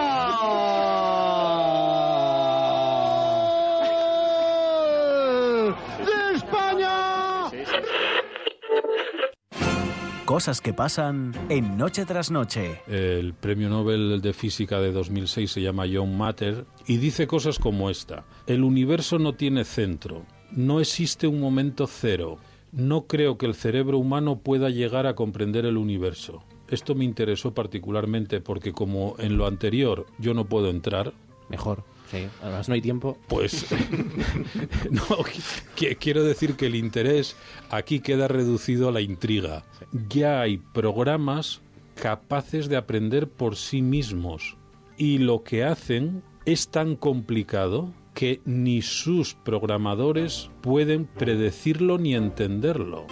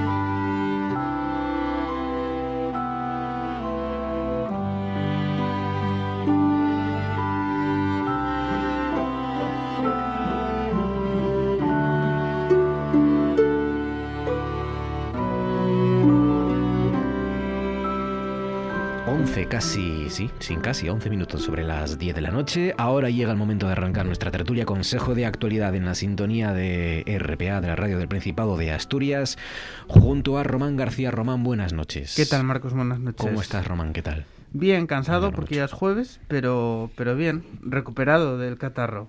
Tuve un catarro de esos que de esos que afectaron a miles de asturianos que solo me sirvió para una cosa, para alejar al señor que se me acercó mucho en el Carrefour porque es una tos mm, como con mucha flema, muy tal, muy asquerosa de catarro. Y la gente ya no respeta distancias, ya no tal. Y entonces ese señor se me acercó mucho. Yo decidí toser y digamos que eso me, me, me, permitió tener una burbuja a mi alrededor. Una burbuja, ¿cómo se llama? La burbuja personal es lo que estudiamos, ¿no? La burbujata. Pues eso, y me permitió tenerla. Y nada, ya mm, casi totalmente recuperado. Pero buf, a mi alrededor los catarros han sido este año. Están, está cayendo como moscas. Es que nos habíamos olvidado, porque el año pasado no hubo gripe, no hubo catarro, no hubo ninguna infección respiratoria, entonces te habías olvidado de lo que era estar en casa con clines y, moqueando. Yo me estoy librando de momento, pero tengo a colaboradores que. Bueno, tengo a César que poco a poco se ha recuperado, pero que, me, que, como han escuchado al principio, habla de nariz. Yo lo he pasado mal, lo he pasado pero, mal. Pero estáis cayendo todos como moscas. Lo he pasado mal y además a los que nos dedicamos a esto, quieras que no se nos nota mucho. Entonces, quieres que se te pase cuanto antes, porque dices, tú es que tengo que trabajar y no se me puede notar y tengo una conexión y joder, tengo la nariz toda, me parezco un payaso, ¿sabes? y los y los guajes están los críos también que les han venido todos los virus ahora de repente. Yo como no tengo ningún crío alrededor de momento. mi, sobrina la pequeña tal, cinco o seis seguidas ya, más o menos. Sí, sí, dos o tres seguidos ya y.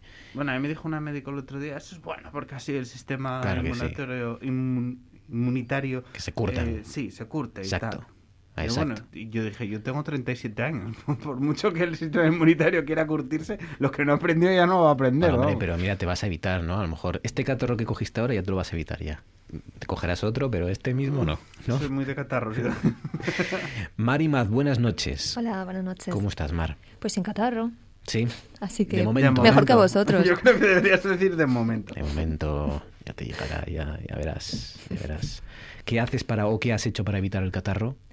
Pues supongo que la vida la vida de la opositora sin contacto social. Los opositores inventasteis el, evitar el contacto social antes de la pandemia, ¿no? Oye, todos tenéis tácticas para evitar el contacto social. O uno tose, la otra estudia unas oposiciones. De verdad que... Bueno, digamos que lo mío no me supuso ningún tipo de esfuerzo, más que quitarme la mascarilla en el momento equivocado, en el lugar equivocado. Sí. Nos estamos volviendo muy poco sociales, ¿eh? Bueno, menos que Algunos ya lo éramos. Sí, algunos sí, algunos ya... Yo lo noto, pero yo lo noto en mí mismo, ¿eh? Que me vuelvo más asocial. Hmm. Te molesta el contacto incluso. Sí, sí, parece mentira, ¿eh? pero claro, yo tardé mucho en entrar en un bar y en un restaurante. Eh, mucho, mucho mm. es, mucho, mucho es que abrieron ya la hostelería y yo tardé mis semanas o meses en... O sea, dentro yo recuerdo de tardar mucho, mucho. En, en, terrazas sí, pero, pero dentro nos costó. Luis Ordóñez, buenas noches. Hola, buenas noches. ¿Qué tal, Luis? ¿Cómo estás? Bueno, bien, yo de momento no cogí catarro y estuve rodeado, ¿eh? porque mi mujer y mi hijo lo, lo tuvieron. Y, estuvimos aquí en casa, pero bueno, yo hice por aislarme y, lo conseguí. O sea que, a ver, antes o después, antes o después caeré. Claro. Mira, ni, ni te contagió tu pareja, ni te contagió tu hijo, ni te contagió Román, que estuvo contigo el, martes también. Claro, ya lo iba a decir yo, que Román y yo tenemos que hacer un dúo. Román y yo vamos a hacer un dúo, eh, ¿sabes, eh, Marcos? Vamos Por los a hacer pueblos un dúo, de Vamos a, ir, vamos a hacer una gira, nos va a poner la Consejería de Educación a hacer una gira por las por las por los, los casas de la cultura, ¿eh? para que hagamos charlas y... Oye, pues Ordóñez y García no suena mal, ¿eh? Oh, qué bonito. Claro, claro. Ordóñez y García, suena, suena como bien. Hay un grupo asturiano que es parecido o sea que... Necesitamos un gaitero nada más. Me gusta, me gusta. Eh, es que es que esto Mar, no lo sabe porque Mar está hoy rodeado, te he rodeado de periodistas otra vez hoy. Vaya perdidos. También yo me rodeo muchas veces de juristas, o sea que tampoco te quejes. Eh, estuvieron Román eh, García y Luis Ordóñez el miércoles, el martes, el martes. Las jornadas que organizó la Asociación de la Prensa y el Colegio de Periodistas de Asturias en las mesas redondas que anunciamos aquí. En la, en la última estuvisteis con la compañera Leonor también de, de TPA y con el compañero Marcos de la cadena SER. Cope. De la cadena Cope. Cope, Cadena Cope. Sí, la, charla sobre el futuro a nosotros nos dejaron lo más bonito. O sea, espero que nadie lo haya grabado y dentro de 10 años diga, pues Luis y Román dijeron que el periodismo dentro de 10 años iba a ser así. Y a la que sepan todos los oyentes que fue la única charla a la que Marcos Vega decidió no asistir. es que yo no quiero saber cómo va a ser el futuro. bueno, es una opción, es una opción, no Prefiero saberlo, ¿no? vivir en la ignorancia. Eso y que tenía programa de radio que hacer, pero, pero sobre todo eso, sí, sí. Eh, bueno, aparte de negro, ¿cómo pinta el futuro? ¿Cómo pintasteis el futuro? ¿Hay esperanza? Ah, pues yo en creo el periodismo asturiano. Sí. Diferente, ¿eh? ¿no? no, sé, no es mejor ni peor, yo creo que será diferente. Mm. Distinto. Y bueno, de todas maneras, tampoco nos lanzamos ahí a hacer eh, adivinaciones, ¿eh? ni augurios, ni nada de eso, porque además haríamos el ridículo. O sea, que, mm. esas, esas cosas realmente no se puede saber, ¿eh? Nunca sabes por dónde, por dónde va a salir el, rollo, pero bueno, pero bueno, algunas tendencias o algunas corrientes, pues sí, sí nos pareció que, las podía haber, claro. ¿Sabes, ¿Sabes lo que más me gustó, Marco? Recordar lo que para cuando tú y yo empezamos en la Ponti, lo que, por cierto, Marcos es de la Ponti también, es que descubrimos, que, hay, descubrimos que hay un lobby de periodistas de la Ponti en Asturias. Sí, aquí los tres somos, ¿no? Claro, por eso. Eh, y en la charla estaba Marcos también. También de la Pontificia. Que es de tu año, yo creo. Más o menos. Más o menos. Bueno, cuando nos dedicamos a pensar yo conté lo que era el futuro cuando yo empecé en 2002. Era la prensa gratuita, que iba a ser la bomba y iba a acabar con la prensa de pago y teníamos que ir todos a la prensa gratuita porque iba a abrir miles de delegaciones, iba a repartir miles de, de tal y que hace un mes el futuro era Clubhouse y el que no estuviera en Clubhouse estaba muerto, la radio estaba muerta. Yo creo que no hay nadie que tenga Clubhouse a día de hoy y periódicos gratuitos en papel. Aquí en Asturias no quedan, no sé en Madrid. Igual queda, no, pero mira, en mi época acertaron un poco más, ¿eh? Ah, porque claro, yo soy un poco más viejo que vosotros, ¿eh? porque yo ya soy, ya soy, yo soy del 90, yo terminé en el 99, entonces lo que lo que explicaba el futuro era Internet así en abstracto, ¿sabes? Porque, ah, pero si es fácil. Claro, eh, porque Internet, eh, la primera vez que entré yo en Internet fue en, en 94, eh, que el primer curso de carrera, que nos llevaron allí a, a verlo y tal. Y, también hablaban de cómo iba a cambiar la televisión, que iba a ser una televisión de canales muy especializados, en el que la gente iba a poder tener la opción de pues elegir el programa que quería ver a la hora que le diera la gana, que esas cosas que ahora ya son naturales, ¿no? Pues eso es una cosa que nosotros miramos en la facultad pensando, oh, pues, pues sí, sí, va a ser así la televisión y tal. Y en, eso, en eso acertaron, ¿eh? eso Es lo difícil y absurdo a veces de hacer prospección, ¿no? Que al final normalmente te vas a equivocar porque va, a venir algo que lo va a cambiar todo, ¿no? De, de, arriba abajo. Bueno, venga, contadme cosas que os han llamado la atención. Román, empezamos por ti. ¿Qué sugieres? ¿Qué propones? ¿Cuál es tu asunto? ¿Qué, qué traes hoy? ¿Qué recomiendas? Bueno, mira, yo estuve dándole muchas vueltas esta tarde, esta complicada tarde de temporada de qué hablaros si no os quería aguar las navidades, pero digo, venga, va, si las hay que aguar, las aguamos ahora. Sobre los contagios de coronavirus, porque hoy Asturias ha marcado otro máximo con 194, hacía que no teníamos un dato tan elevado desde el 11 de agosto. Entonces, bueno, yo creo que mm, a mi alrededor ya hay varias... Yo tenía dos cenas de empresa en diciembre, se han cancelado las dos ya. Eh, fíjate, hablábamos ahora del futuro, ¿no? Qué curioso. Esta semana publicábamos un reportaje en el periódico, yo creo que era el lunes, de que estaba agotado todos los sitios para cenar y a comer en Asturias, que era una locura de reservas. Yo creo que si llamamos hoy es al revés. Está todo libre, es una locura de cancelaciones y tal. Lo que cambia de un día para otro. Hay razones para tener cuidado porque hay 194 casos, pero también hay razones para el optimismo y sobre todo para defender una vez más ante quienes no creen en las vacunas o quienes son negacionistas lo eficaces que son, ¿no? Decíamos que hay 194 nuevos casos hoy.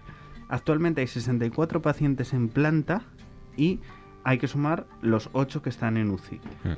En agosto, cuando todavía no estábamos del todo vacunados, pero ya había una parte importante de la población vacunada, había 92 pacientes en planta con los mismos contagios ¿eh? Y 32 en UCI. Si nos vamos un poco más atrás, a abril, que ahí no estábamos vacunados casi ninguno, con 194 casos, había 180 pacientes en planta, casi el triple de lo que hay ahora, y 70 en, unidades de, de cuidados intensivos. Evidentemente no todo es comparable porque uno estaba bajando la ola, en otro, quiero decir, estaba bajando la ola, con lo cual había mucho paciente que, como dicen los médicos, no habían limpiado de esas unidades de cuidados intensivos de olas anteriores.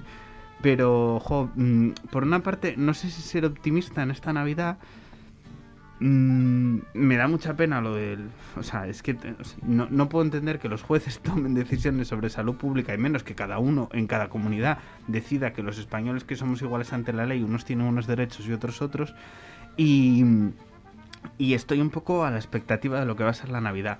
Pero esta vorágine de compras y de locos años 20 que veíamos que venían yo creo que no vienen y yo creo que en un momento dado u otro nos vamos a dar cuenta de que la solidaridad en este tipo de cosas es muy importante. O sea, el coronavirus no se va a acabar cuando el 100% de los europeos y americanos nos vacunemos, ni cuando se vacunen los asiáticos, porque seguirá funcionando en África y seguirá contagiando a gente en África, en América del Sur, y ese virus llegará a España otra vez.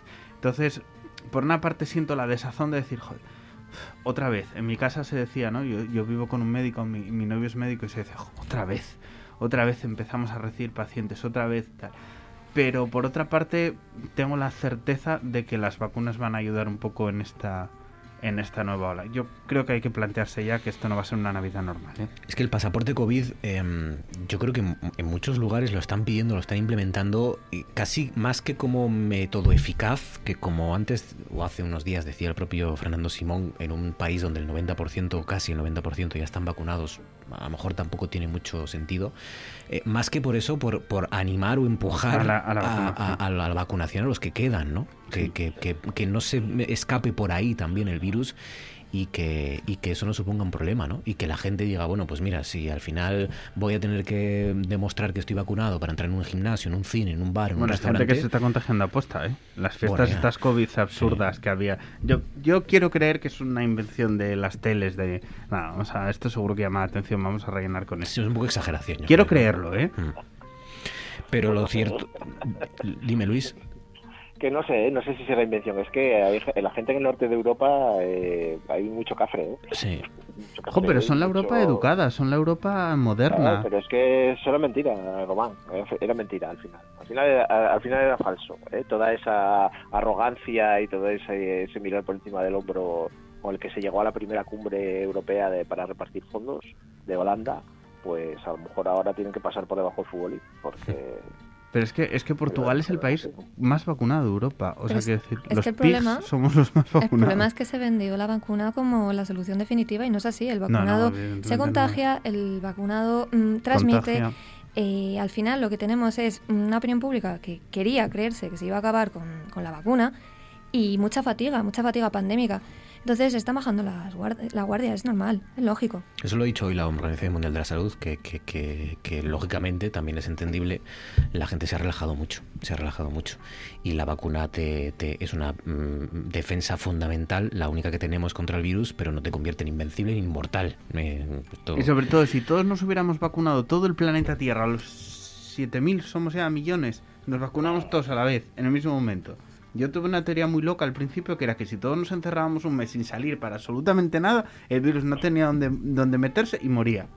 Una teoría mía loca que el resto de 6.999 millones de personas del mundo nos siguió.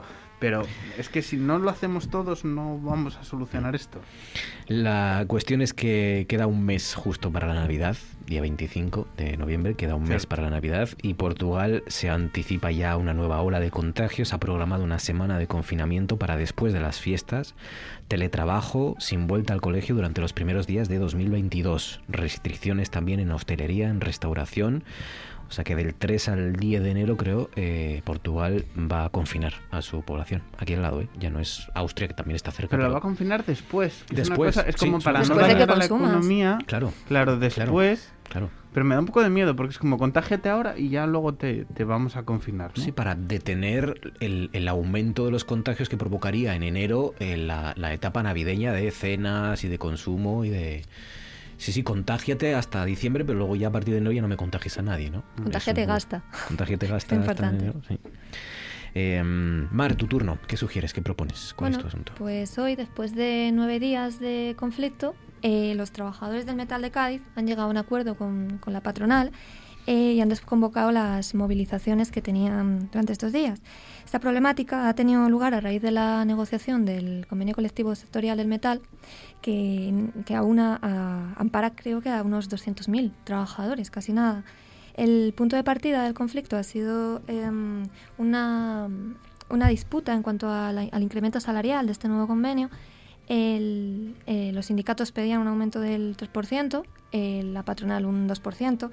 Bueno, al final mm, este punto de desencuentro es mínimo y, anecdótico, ¿no? Porque al final, teniendo en cuenta que estamos en un país con una inflación del 5%, que es una tasa que no registrábamos desde el, desde el 92, en, plena crisis, pues eh, un 1% de discrepancia entre sindicatos y patronal tampoco va mucho, mucho más allá.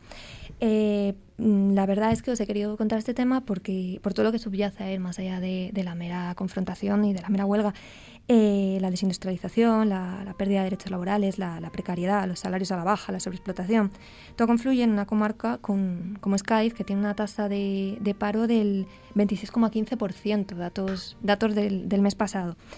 Eh, y tiene una clara dependencia de, los sectores involucrados en este conflicto. Para entenderlo mejor, eh, las relaciones laborales de, esta comarca eh, se estructuran en torno a un gran eje que son empresas, empresas de construcción naval y aeronáuticas, grandes empresas que, bueno, que tienen mm, estabilidad en el empleo, presencia sindical, cumplimiento razonable del convenio colectivo y por otro lado prolifera, que es lo, el mayor tejido industrial que tiene la zona, una serie de pequeñas empresas, pequeñas y medianas empresas auxiliares y, de apoyo, que, bueno, ahí está, entra todo el tema de las subcontratas, entra estas, estas empresas que el convenio colectivo no entra, a este, en este aspecto ayudó mucho la reforma laboral de 2012, esta reforma que iban a derogar, que sí, que no, que ahora no, que es técnicamente imposible, bueno, discutible. Pero esa reforma laboral lo que permitió fue que las empresas, eh, a través de una cosa que se llama cláusula de descuelgue, pudieran salirse de las condiciones de los convenios sectoriales. Esto eh, es bastante más nocivo de lo que puede parecer a priori, porque, como hemos visto escenificado, los convenios colectivos sectoriales, cuando se negocian, tienen mucho, mucho poder negociador. Tienen a los sindicatos detrás, tienen eh, trabajadores con, mejores condiciones que son capaces de, enfrentarse, ¿no? fijos. Por ejemplo, en las subcontratas normalmente no hay trabajadores fijos. De hecho, había una entrevista de, uno, de un sindicalista en el cual él decía que eh, había muchos compañeros de subcontratas que llevaban toda la vida trabajando, iban a jubilarse y no habían tenido nunca un, contrato indefinido, ¿no? Entonces tenemos este, estos dos modelos. Este modelo de las subcontratas, eh, también deciros que a raíz de las últimas semanas se ha renovado el tema de las pensiones, que hemos subido a 25 años el, el periodo de cálculo de la pensión de jubilación este tema de la inestabilidad en el empleo y, de, y del recurso al paro es muy nocivo de cara a una futura pensión de jubilación. Porque claro, mm, cuantos más años cogemos para atrás para calcular mm, un periodo más grande, pues es más fácil que cojamos este tipo de periodos de, inactividad en los cuales el trabajador no cotizaba. ¿Y qué pasa cuando un trabajador no cotiza de cara a jubilación? Que se llena por parte de la seguridad social esos, esos huecos con la, con la base mínima. Al final, eh, desde el ministerio se nos vendía que bueno iba a beneficiar a la gente que estaba en el paro y demás y por, en el paro en los últimos años de, de, su vida laboral pero por otro lado pues a las personas que han tenido este tipo de carreras profesionales intermitentes como es la tónica habitual ahora mismo pues las está perjudicando de cara a que pierden poder adquisitivo durante la vejez pues bueno, mm, en este contexto, en este caldo de cultivo, ha habido una escenificación bastante potente en términos de lo que venimos acostumbrados últimamente en, los últimos años en este país, de una escenificación bastante grande de, movimiento obrero.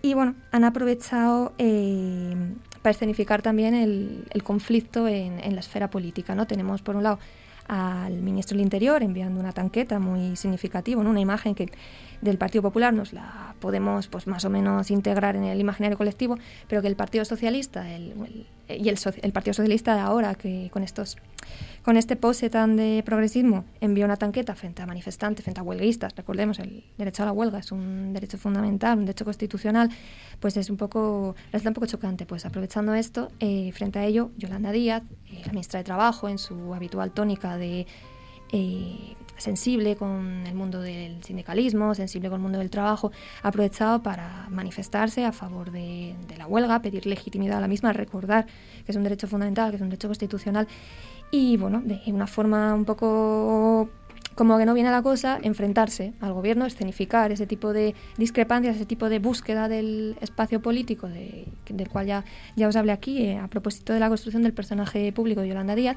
Y bueno, yo, este Ñigo Rejón también se ha posicionado en el Congreso. Entonces, al final, eh, no estamos hablando de este 1% de, de salario, que al final, como os digo, no va a ningún lado. Estamos hablando en términos, eh, para los trabajadores, estamos hablando en términos de poder eh, de poder negociador y en términos de, territorio, de poder convertir, algo que nos hace tanta falta en Asturias, de poder convertir el lugar en el que se vive en un espacio para trabajar, en un espacio con futuro. Y a la vez, pues lo hemos trasladado al mundo político y ha servido, a mi entender, es una apreciación personal, para escenificar una especie de reencuentro entre el mundo del trabajo y la izquierda política de este país que estaba tan perdido, la izquierda política a la izquierda del PSOE. Habrá que ver cómo, cómo sigue confluyendo la cosa y cómo llegamos a las próximas elecciones. En definitiva, el, más allá de la tanqueta, el, el, asunto de Cádiz nos afecta a todos, en, en, cierto modo. No es solo eh, un asunto, un conflicto puntual de unos trabajadores al sur de España que nos quedan a miles de kilómetros, ¿no? Nos afecta a todos porque es más, ¿no? Que, que un conflicto puntual entre unos trabajadores y, su patronal. Eh, lo triste es que ellos pueden hacer huelga. Hemos llegado ahí, ¿no? Hemos llegado a que ellos tienen, de momento, tienen el poder para enfrentarse a este tipo de de, de, de, de pulsos ¿no? Y, y, y, hacer ruido. En las subcontratas mucha gente no podía, de hecho mucha Exacto. gente de las subcontratas decía que no podía ni cogerse de vacaciones por miedo a las represalias. Y como os decían, en, de cara a negociar, de cara a negociar en, en, convenios colectivos de empresa, es totalmente nocivo porque es que estamos institucionalizando este tipo de condiciones a la baja, porque estamos dando pie a que se negocie. Ya de por sí la relación laboral es desigual, es totalmente asimétrica, pero mmm, con los sindicatos detrás, independientemente de la consideración que nos merezcan, el trabajador tiene más poder, puede escenificarlo en la calle, como, como han hecho estas personas ahora, ¿no? Si lo dejamos a designio de la empresa, si les dejamos mmm, negociar de igual a igual, como nos pretenden vender desde la concepción neoliberal, pues al final tenemos mmm, trabajadores con, con, miedo, que no tienen ningún tipo de poder, ningún tipo de presión y que se van a ir a la calle en cuanto reclamen cualquier tipo de derecho. Por tanto, sí, sí, no, nos afecta a todos. Las subcontratas. Pero subcontratas que tiene la administración. Sí, por supuesto. Porque parte de la patronal es, es pública. Sí. En, en, claro, sí, pero bueno, bueno no las, las subcontratas eso, no... es la gran excusa de la empresa privada y de la empresa pública. Y de la empresa de pública, efectivamente. La administración. Claro, la administración pública es el mayor sujeto incumplidor del derecho laboral de este país. El Mm. mayor. Que tiene bemoles, ¿eh? pero lo es. Terrible. Terrible. Eh, si os contara. Luis Ordóñez. eh, Por eso lo decía yo. ¿Cuál es Pero yo tengo que deciros, sí. antes de lo mío, tengo que deciros que a mí la tanqueta me dejó eh, traumatizado. Eh. Me pareció una cosa muy heavy. Yo, es una cosa que no lo voy a olvidar, lo de la tanqueta. Me pareció una cosa, en fin, alucinante. ¿Pero por qué? Pero no había problema de seguridad pública. No, se alegó, se alegó, corregidme si me equivoco, se alegó, a mí me parece una, una anécdota, pero bueno. Eh, es se, una anécdota. No, pero, pero es, esto es ya visual. pasó, lo de la tanqueta Pero- ya pasó. sí. Quiero decir, no es una anécdota, es una respuesta. se alegó que era para, eh, se alegó después de que saliera el escándalo, de que era para limpiar posteriormente, después de las marchas y de las manifestaciones y de las cargas, que para limpiar aquello de los neumáticos y para ayudar a las tareas de limpieza.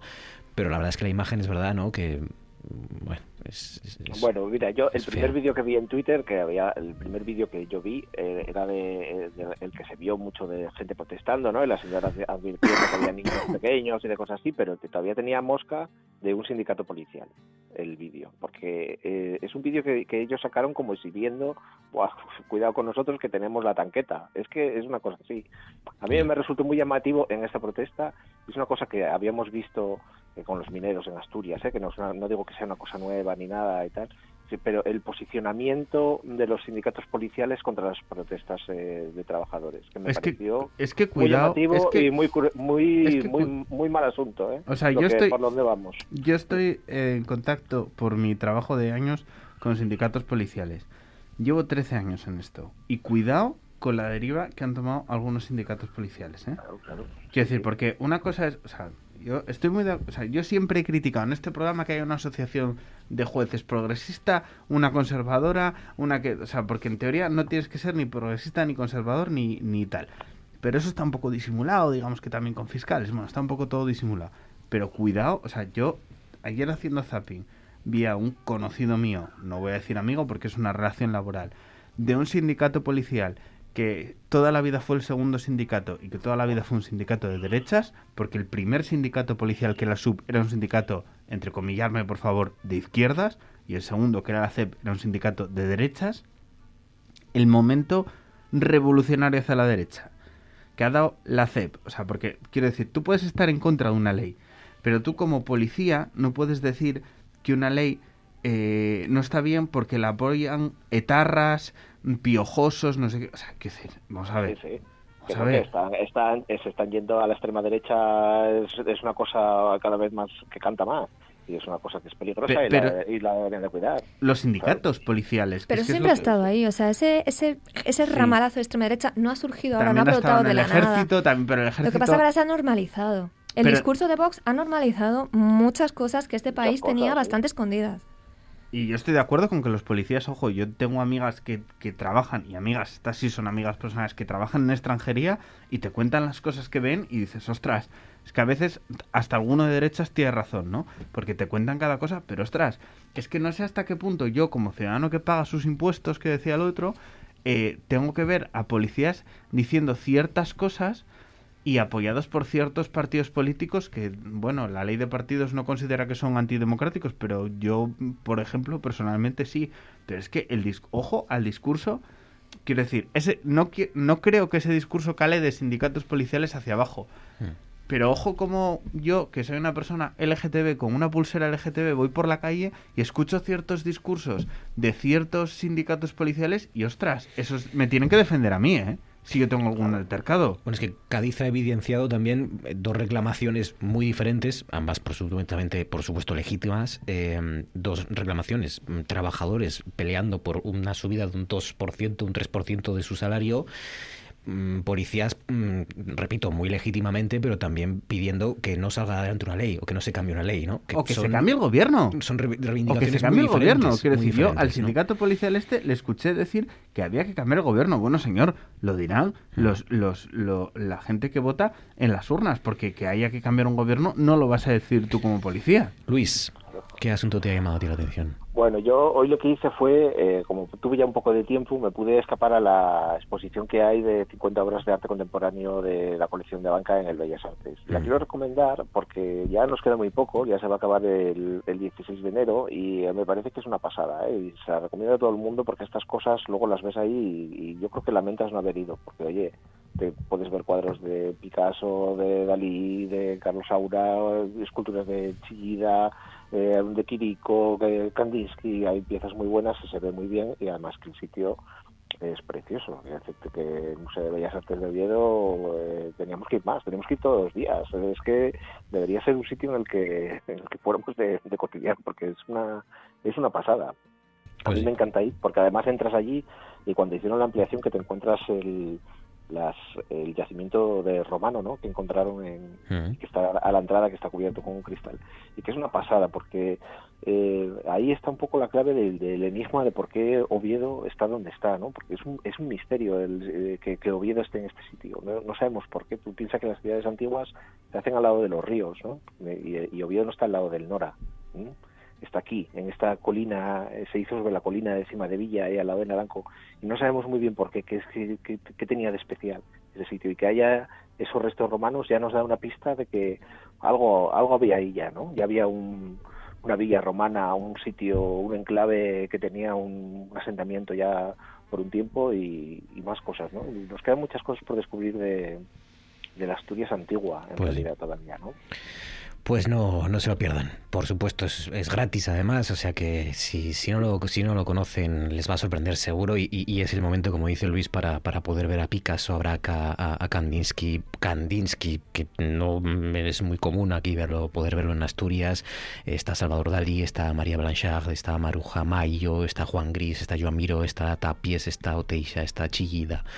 En fin, los, los grandes de, del arte contemporáneo en, en esa muestra de las más importantes del año en Asturias, sin lugar a dudas. Bueno, quedan, quedan apenas 20 minutos para llegar a las 11 minutos que vamos a dedicarle al tema central de este Consejo de Actualidad, que es este día, Día Internacional de la Lucha contra la Violencia Machista.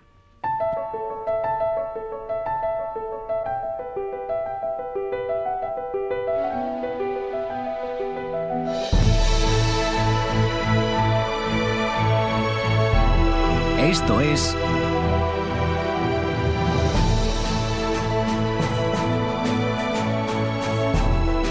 noche tras noche.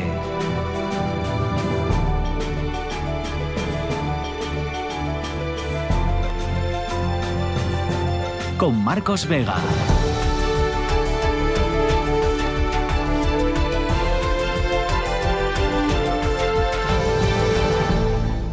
Ha dicho Adrián Barbón que el gobierno asturiano no va a ponerse gafas moradas porque ya las lleva, eh, que el gobierno ha hecho de la igualdad y la lucha contra el machismo una de sus prioridades y que por lo tanto no puede sumarse a la propuesta lanzada el martes por su buena amiga, la vicesecretaria general del PSOE, Adriana Lastra, para que sus compañeros de Partido Socialista se pongan las gafas eh, porque ya las llevan, digamos.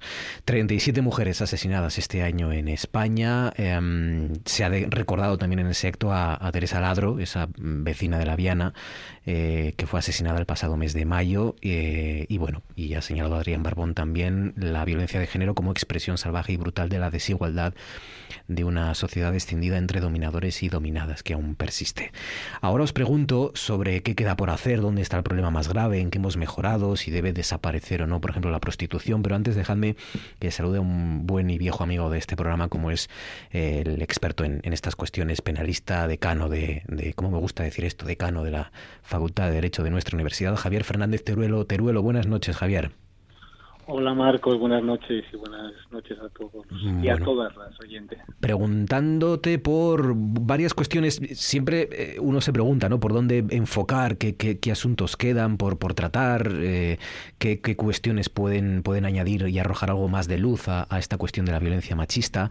Eh, hoy, si te parece, me voy a centrar en mm, quizás a lo que están expuestas más mujeres jóvenes en esta región y en este país, que son Internet, las redes sociales y, y este tipo de cuestiones cuestiones, ¿no? Eh, que supongo que será una cuestión en la que ha aumentado mm, la, la, violencia hacia las mujeres, básicamente porque cada vez crece más y porque cada vez hay más mujeres que tengan redes sociales, que interactúan, que interactúan con internet, por ejemplo, ¿no? Hoy leía eh, algún algún experimento, entre comillas, que se, que se ha hecho, algún estudio de lo que tienen que soportar, por ejemplo, mujeres, Javier, que eh, ponen un mensaje para pedir trabajo, ¿no? O para solicitar trabajo en algunas redes sociales que incluso están dedicadas a, eso y que lo que reciben eh, es una marea más de la mitad de mensajes de proposiciones sexuales, de, de incluso propuestas de, de, prostitución o, ya directamente mensajes con genitales masculinos, ¿no? Sin, sin, sin venir a cuenta de, alguna manera, ¿no?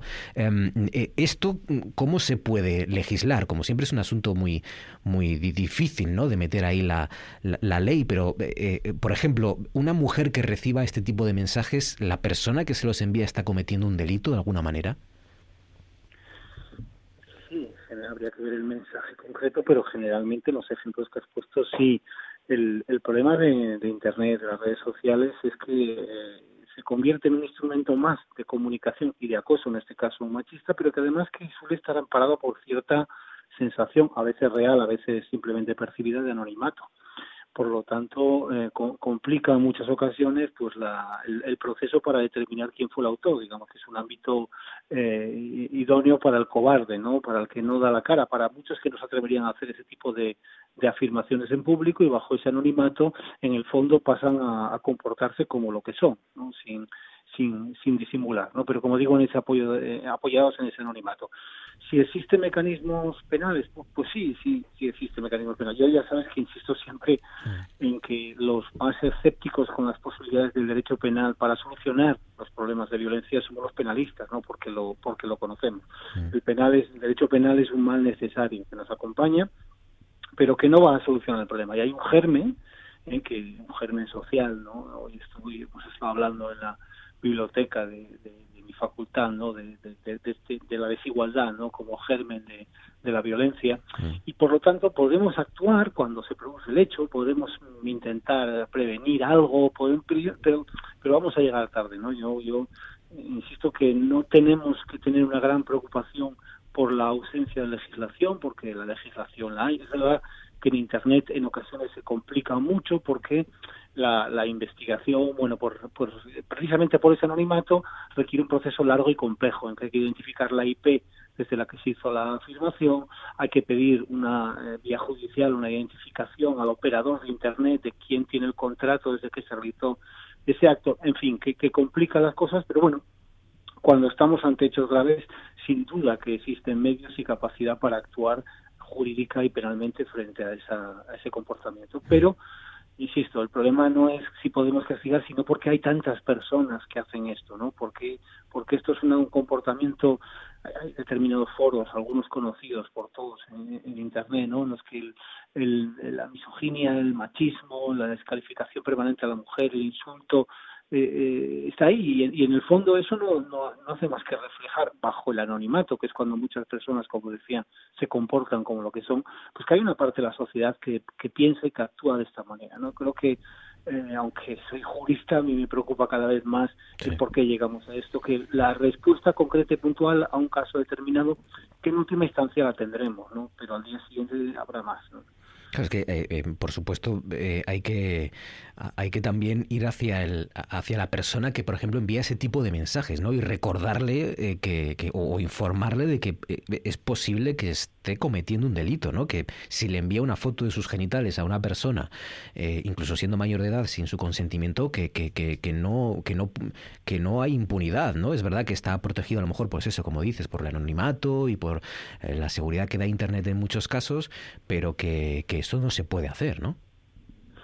Sí, sí, por supuesto, pero de hecho es que hay hay múltiples actuaciones. Eh, recuerdo, por ejemplo, lo que pasó con el famoso caso de la manada, cuando en este famoso foro también, no, no siempre por sus virtudes, que existe en España, pues se difundieron fotografías y datos personales de la víctima, ¿no?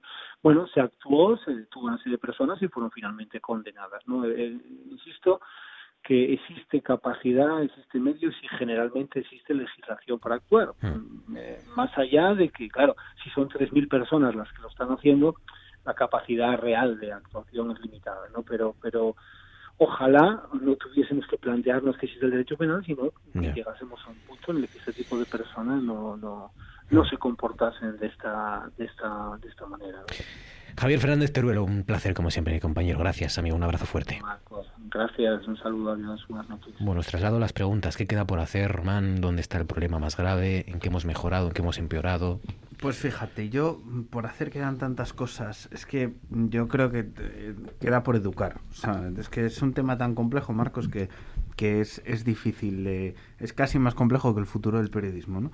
es, eh, yo creo que queda educar o sea, las nuevas generaciones y y, sobre lo que es el machismo y que efectivamente existe y que llegará un momento que hay alguien que deje de decir yo no soy ni machista ni feminista, yo quiero la igualdad, todas estas pijadas, ¿no? Entonces, mm, fíjate, yo eh, criticando mucho la telebasura y, bueno, mm, criticando y defendiendo, porque yo he vivido situaciones cercanas de familiares para los que la única salida era ver los programas del cotillo y por lo menos dejaban de pensar en sus cosas una hora al día, ¿no? Pero criticando mucho esto, yo creo que el programa de Rocío Carrasco, con todo lo que tuvo, supuso que por primera vez la sociedad española se diera cuenta, sea verdad o sea mentira, ¿eh? no voy a entrar en ello, se diera cuenta de que hay veces que los tribunales no llegan a, demostrar ciertas cosas que es obvio y notorio que han sucedido, que a veces hay problemas psicológicos que hacen que aquello de es que es mala madre porque yo pase lo que pase nunca dejaría a mis hijos, nunca haría a mí él haría, él nunca, son frases que me parecen muy muy tajantes, Y se empezó a hablar de violencia vicaria, que yo personalmente no había oído hablar tanto de ella en este país hasta ahora que es la que se ejerce a través de los hijos, ¿no? Entonces, eh, bueno, me parece que queda mucho camino por andar, pero me parece que en esto, como en otras cosas que yo reivindico mucho, eh, los ejemplos de personas concretas o que suceden eh, pueden servir. De hecho, se, se multiplicaron las llamadas al 016 después de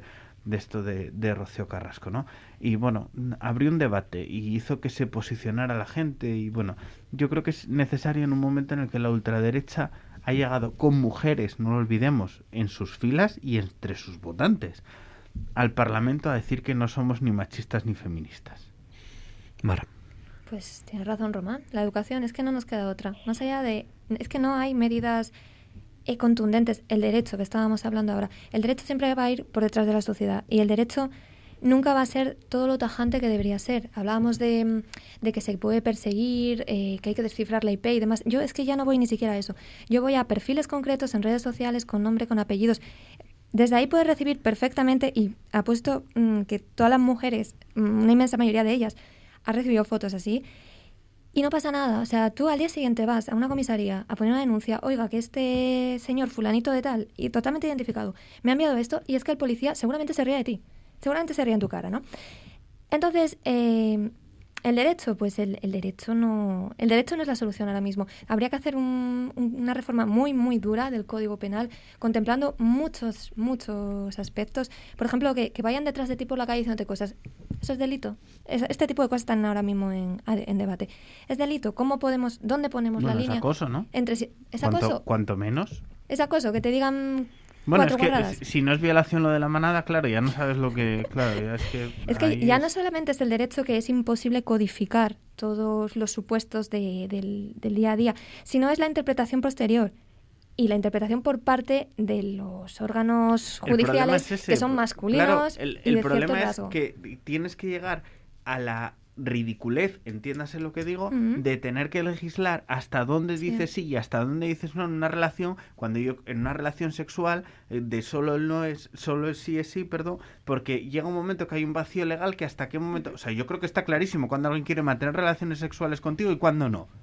Llamarme loco, pero yo creo que está clarísimo, vaya. Pero hay que legislarlo hasta tal punto porque hay determinados tribunales que pueden considerar que como tú te fuiste con un tío a casa, tienes que apechugar y acabar con él y con sus dos amigos que estaban en casa. Si es que, a eso voy, es que el, el, Consejo General del Poder Judicial, los altos tribunales están conformados por un sesgo. Mm, los jueces, decíamos antes que los jueces no son ni, de izquierda ni de derechas. Pues sí, sí que lo son. No deberían. No deberían, bueno. Constitucionalmente no lo son. Pero está mm, formado por un sesgo de un perfil de hombre heterosexual de cierta edad, de cierto corte ideológico, que también es lógico y también es perpetuable, porque al final eh, hay estudios sobre ello, sobre el capital social y, y demás mecanismos de transmisión de las judicaturas. A juez no llega cualquiera. Entonces, este tipo de ideología, este tipo de manto va a estar siempre ahí, va a estar presente. Entonces, mm, codificar todo, hacemos un código penal que tenga miles y miles de páginas, educar, no nos queda otra. Educar en, el respeto y, en la defensa, no nos queda otra. Luis. Yo, al igual que os decía antes con el tema de los sindicatos policiales, creo que hay un retroceso en mogollón de cosas que tiene que ver, creo que, que se nota en las nuevas generaciones. Mm, yo lo veo en los chavales del instituto que me parece que empiezan a tener actitudes más machistas a lo mejor incluso que las que tenía mi generación cuando era adolescente. Y creo que eh, no, es justo eh, equipararlas no porque son épocas distintas y, pero creo que en mi generación iba iba en un sentido de avance hacia una visión más igualitaria de las cosas y que creo que eso se frenó ahora y que tiene mucha relación con el, una deriva de la extrema derecha de la, la, capacidad que tiene de influencia la capacidad que tiene de representación cada vez mayor, de cómo se le da bola y cómo normaliza ciertos mensajes y ciertas actitudes en el, en el Parlamento y en el debate político, que se ve en, cuestiones de violencia de género y que se ve también cuando ponen en cuestión eh, eh, ataques eh, homófobos, ¿no? Por ejemplo, eh, son, son cosas que nunca, no, yo no digo que se hayan llegado a, solucionar en España ni mucho menos, pero llegaron a estar mejor que como están ahora que hay un retroceso precisamente porque rompen consensos. Quiero decirte, en los parlamentos, en el Parlamento de Asturias, desde que entró Vox en, la Junta General, nunca puede haber un mensaje institucional de condena a la violencia de género. No lo puede haber porque hay un partido, porque eso requiere unanimidad de todos los grupos. Y ya hay un partido que dice que no. Y eso lleva pasando los dos años de esta legislatura. Pero se retroalimenta. Porque es que, mm, vamos a ver, la extrema derecha no se ha caído una nave espacial. La extrema derecha está representando a una amplia mayoría de ciudadanos de este país. Claro que sí, claro que eso retroalimenta y a los más jóvenes, pues este tipo de normalización de mensajes les está, les está afectando, ¿no? Porque lo están interiorizando en sus patrones de socialización.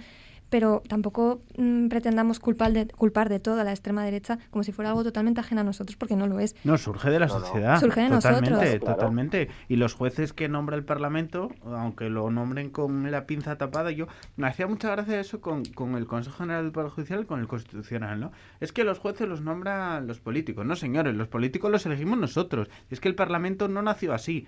O sea, el Parlamento es la representación de la soberanía popular, con lo cual a los jueces los están eligiendo los ciudadanos. Es que a mí eso de, oiga, no, los jueces que lo elijan los propios jueces, es que no me gusta, porque la mayor parte de los jueces son de la tendencia política que son. Entonces, si se eligen entre ellos, acaban siendo de, ¿Y por qué los jueces se pueden elegir entre ellos y los periodistas no podemos elegir entre todos al, al, al ahora no me sale el nombre. al jefe de comunicación de. No, al más. no, no, llego. Que eh, apuntaba más alto. ¿Al director general de Radio y Televisión Española? ¿O al de esta casa? ¿Por qué no podemos elegir? Si, mm. si los periodistas entre todos y los jueces eligen jueces, los periodistas elegimos al máximo responsable de la RTPA. Bueno, cientos de personas que han salido hoy a la calle para reivindicar el fin de la violencia machista en Gijón, en Oviedo y también como homenaje a las víctimas, por cierto, bajo una lluvia intensa que, como les conté al principio, pues eh, ha empezado a llover en, Oviedo, por lo menos eh, desde hace un rato. Hasta aquí nuestro consejo de actualidad, os lo agradezco mucho, como siempre. Román García, Luis Ordóñez, Marimaz, gracias a los tres compañeros, un abrazo fuerte. Gracias a vosotros. Y ahora, Remis, José Luis Remis, buenas noches. Mira, Marcos, así naye. Voy a hacer un poco de perrecorrido geográfico la Asturias más profunda. Llamamos Yera a un área recreativa que está al pie del río Narcea, en Soto los Infantes, en Salas, y también llamamos Yera a la zona del Parque de Sarriondes, en mitad de la villa, y llamamos Yerones a un paseo que está en Sama, entre la vía del tren y el río Nala. No hay de extrañar que estos terrenos, que se llamen Yera o Yerón o Yerones, tal y como dice el diccionario de la Academia de la Lengua Asturiana, son sitios donde hay mucha piedra suelto y muy frecuentemente pues están al pie de un río, lo que implica pues la su inestabilidad y también la exposición a lo que el destino climatológico tenga bien y no tanto a lo que el hombre deje o no de disponer. Esto ye, que muchas vegaes pensamos que los hombres somos más listos que el resto de las especies, que la naturaleza en sí, y la cosa nun ya Tenemos muchos ejemplos donde la pasión urbanística a golpe de informes técnicos que parece que son emitidos en una tómbola permiten construcciones en solares donde no se debe construir y por razones obvias. Este cantar eh, está acompañado de lo que los expertos en la materia llaman intervención hidrológica forestal, que en cristiano pues no hay más que hacer lo que vengan gana col cauce de los ríos o estas repoblaciones forestales donde en chamás la naturaleza pues dio y por crecer y así algamen los mimbres perfectos para enumerar pues riestres y riestres bien largues de desgracias. No fai falta de ir a La Palma o a otras islas asemellaes para comprobar viviendas que están al pie de la boca del volcán. Y no fai falta viajar en el tiempo para acordarse de lo que sucedió en el camping de Viescas, en Huesca. No, no fai falta. Quedámonos en Les Arriondes, donde no hay un año en que no tengan que sacar a todos los enfermos del hospital porque hay riesgo de que el agua entre hasta los goteros del suero. Eso por no referirse a la escuela o al instituto que están es mesmes. Y aquí viene la entruga. ¿Por qué dejen construir en esos sitios sabiendo lo que puede pasar? Y yo diría más, ¿qué mi madre y eso de los informes técnicos que no tienen en cuenta que un río pueda tornar al su cauce natural o que idea por llover y llover y llevarles pontes per delante? ¿Qué seriedad y esta? Pues eso, poca chapleta. Porque todavía tengo yo memoria de cuando se inauguró ese hospital y no soy tan viejo. Y de aquella, que seguro que informes de esos ya había, no sé qué contaría. Así que que Dios nos piese confesados.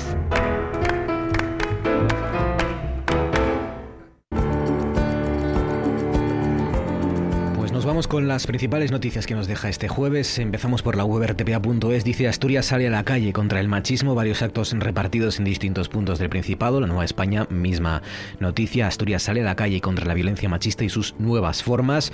El comercio decide titular. Asturias se moja contra el maltrato. Centenares de personas piden en Gijón que las mujeres puedan vivir sin miedo en casa o de camino a ella. Y por último, la voz que titula El coronavirus se descontrola en Asturias. Los contagios ya rozan los 200. Ahora sí, con las noticias, marchamos.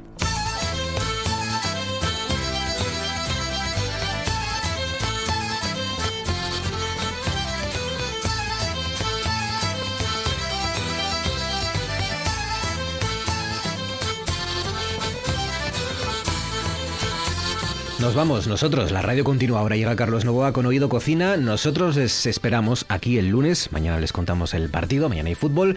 El lunes, como digo, a partir de las 9 para hacerles compañía lo que quede de noche. Gracias por su confianza. Feliz noche y hasta entonces.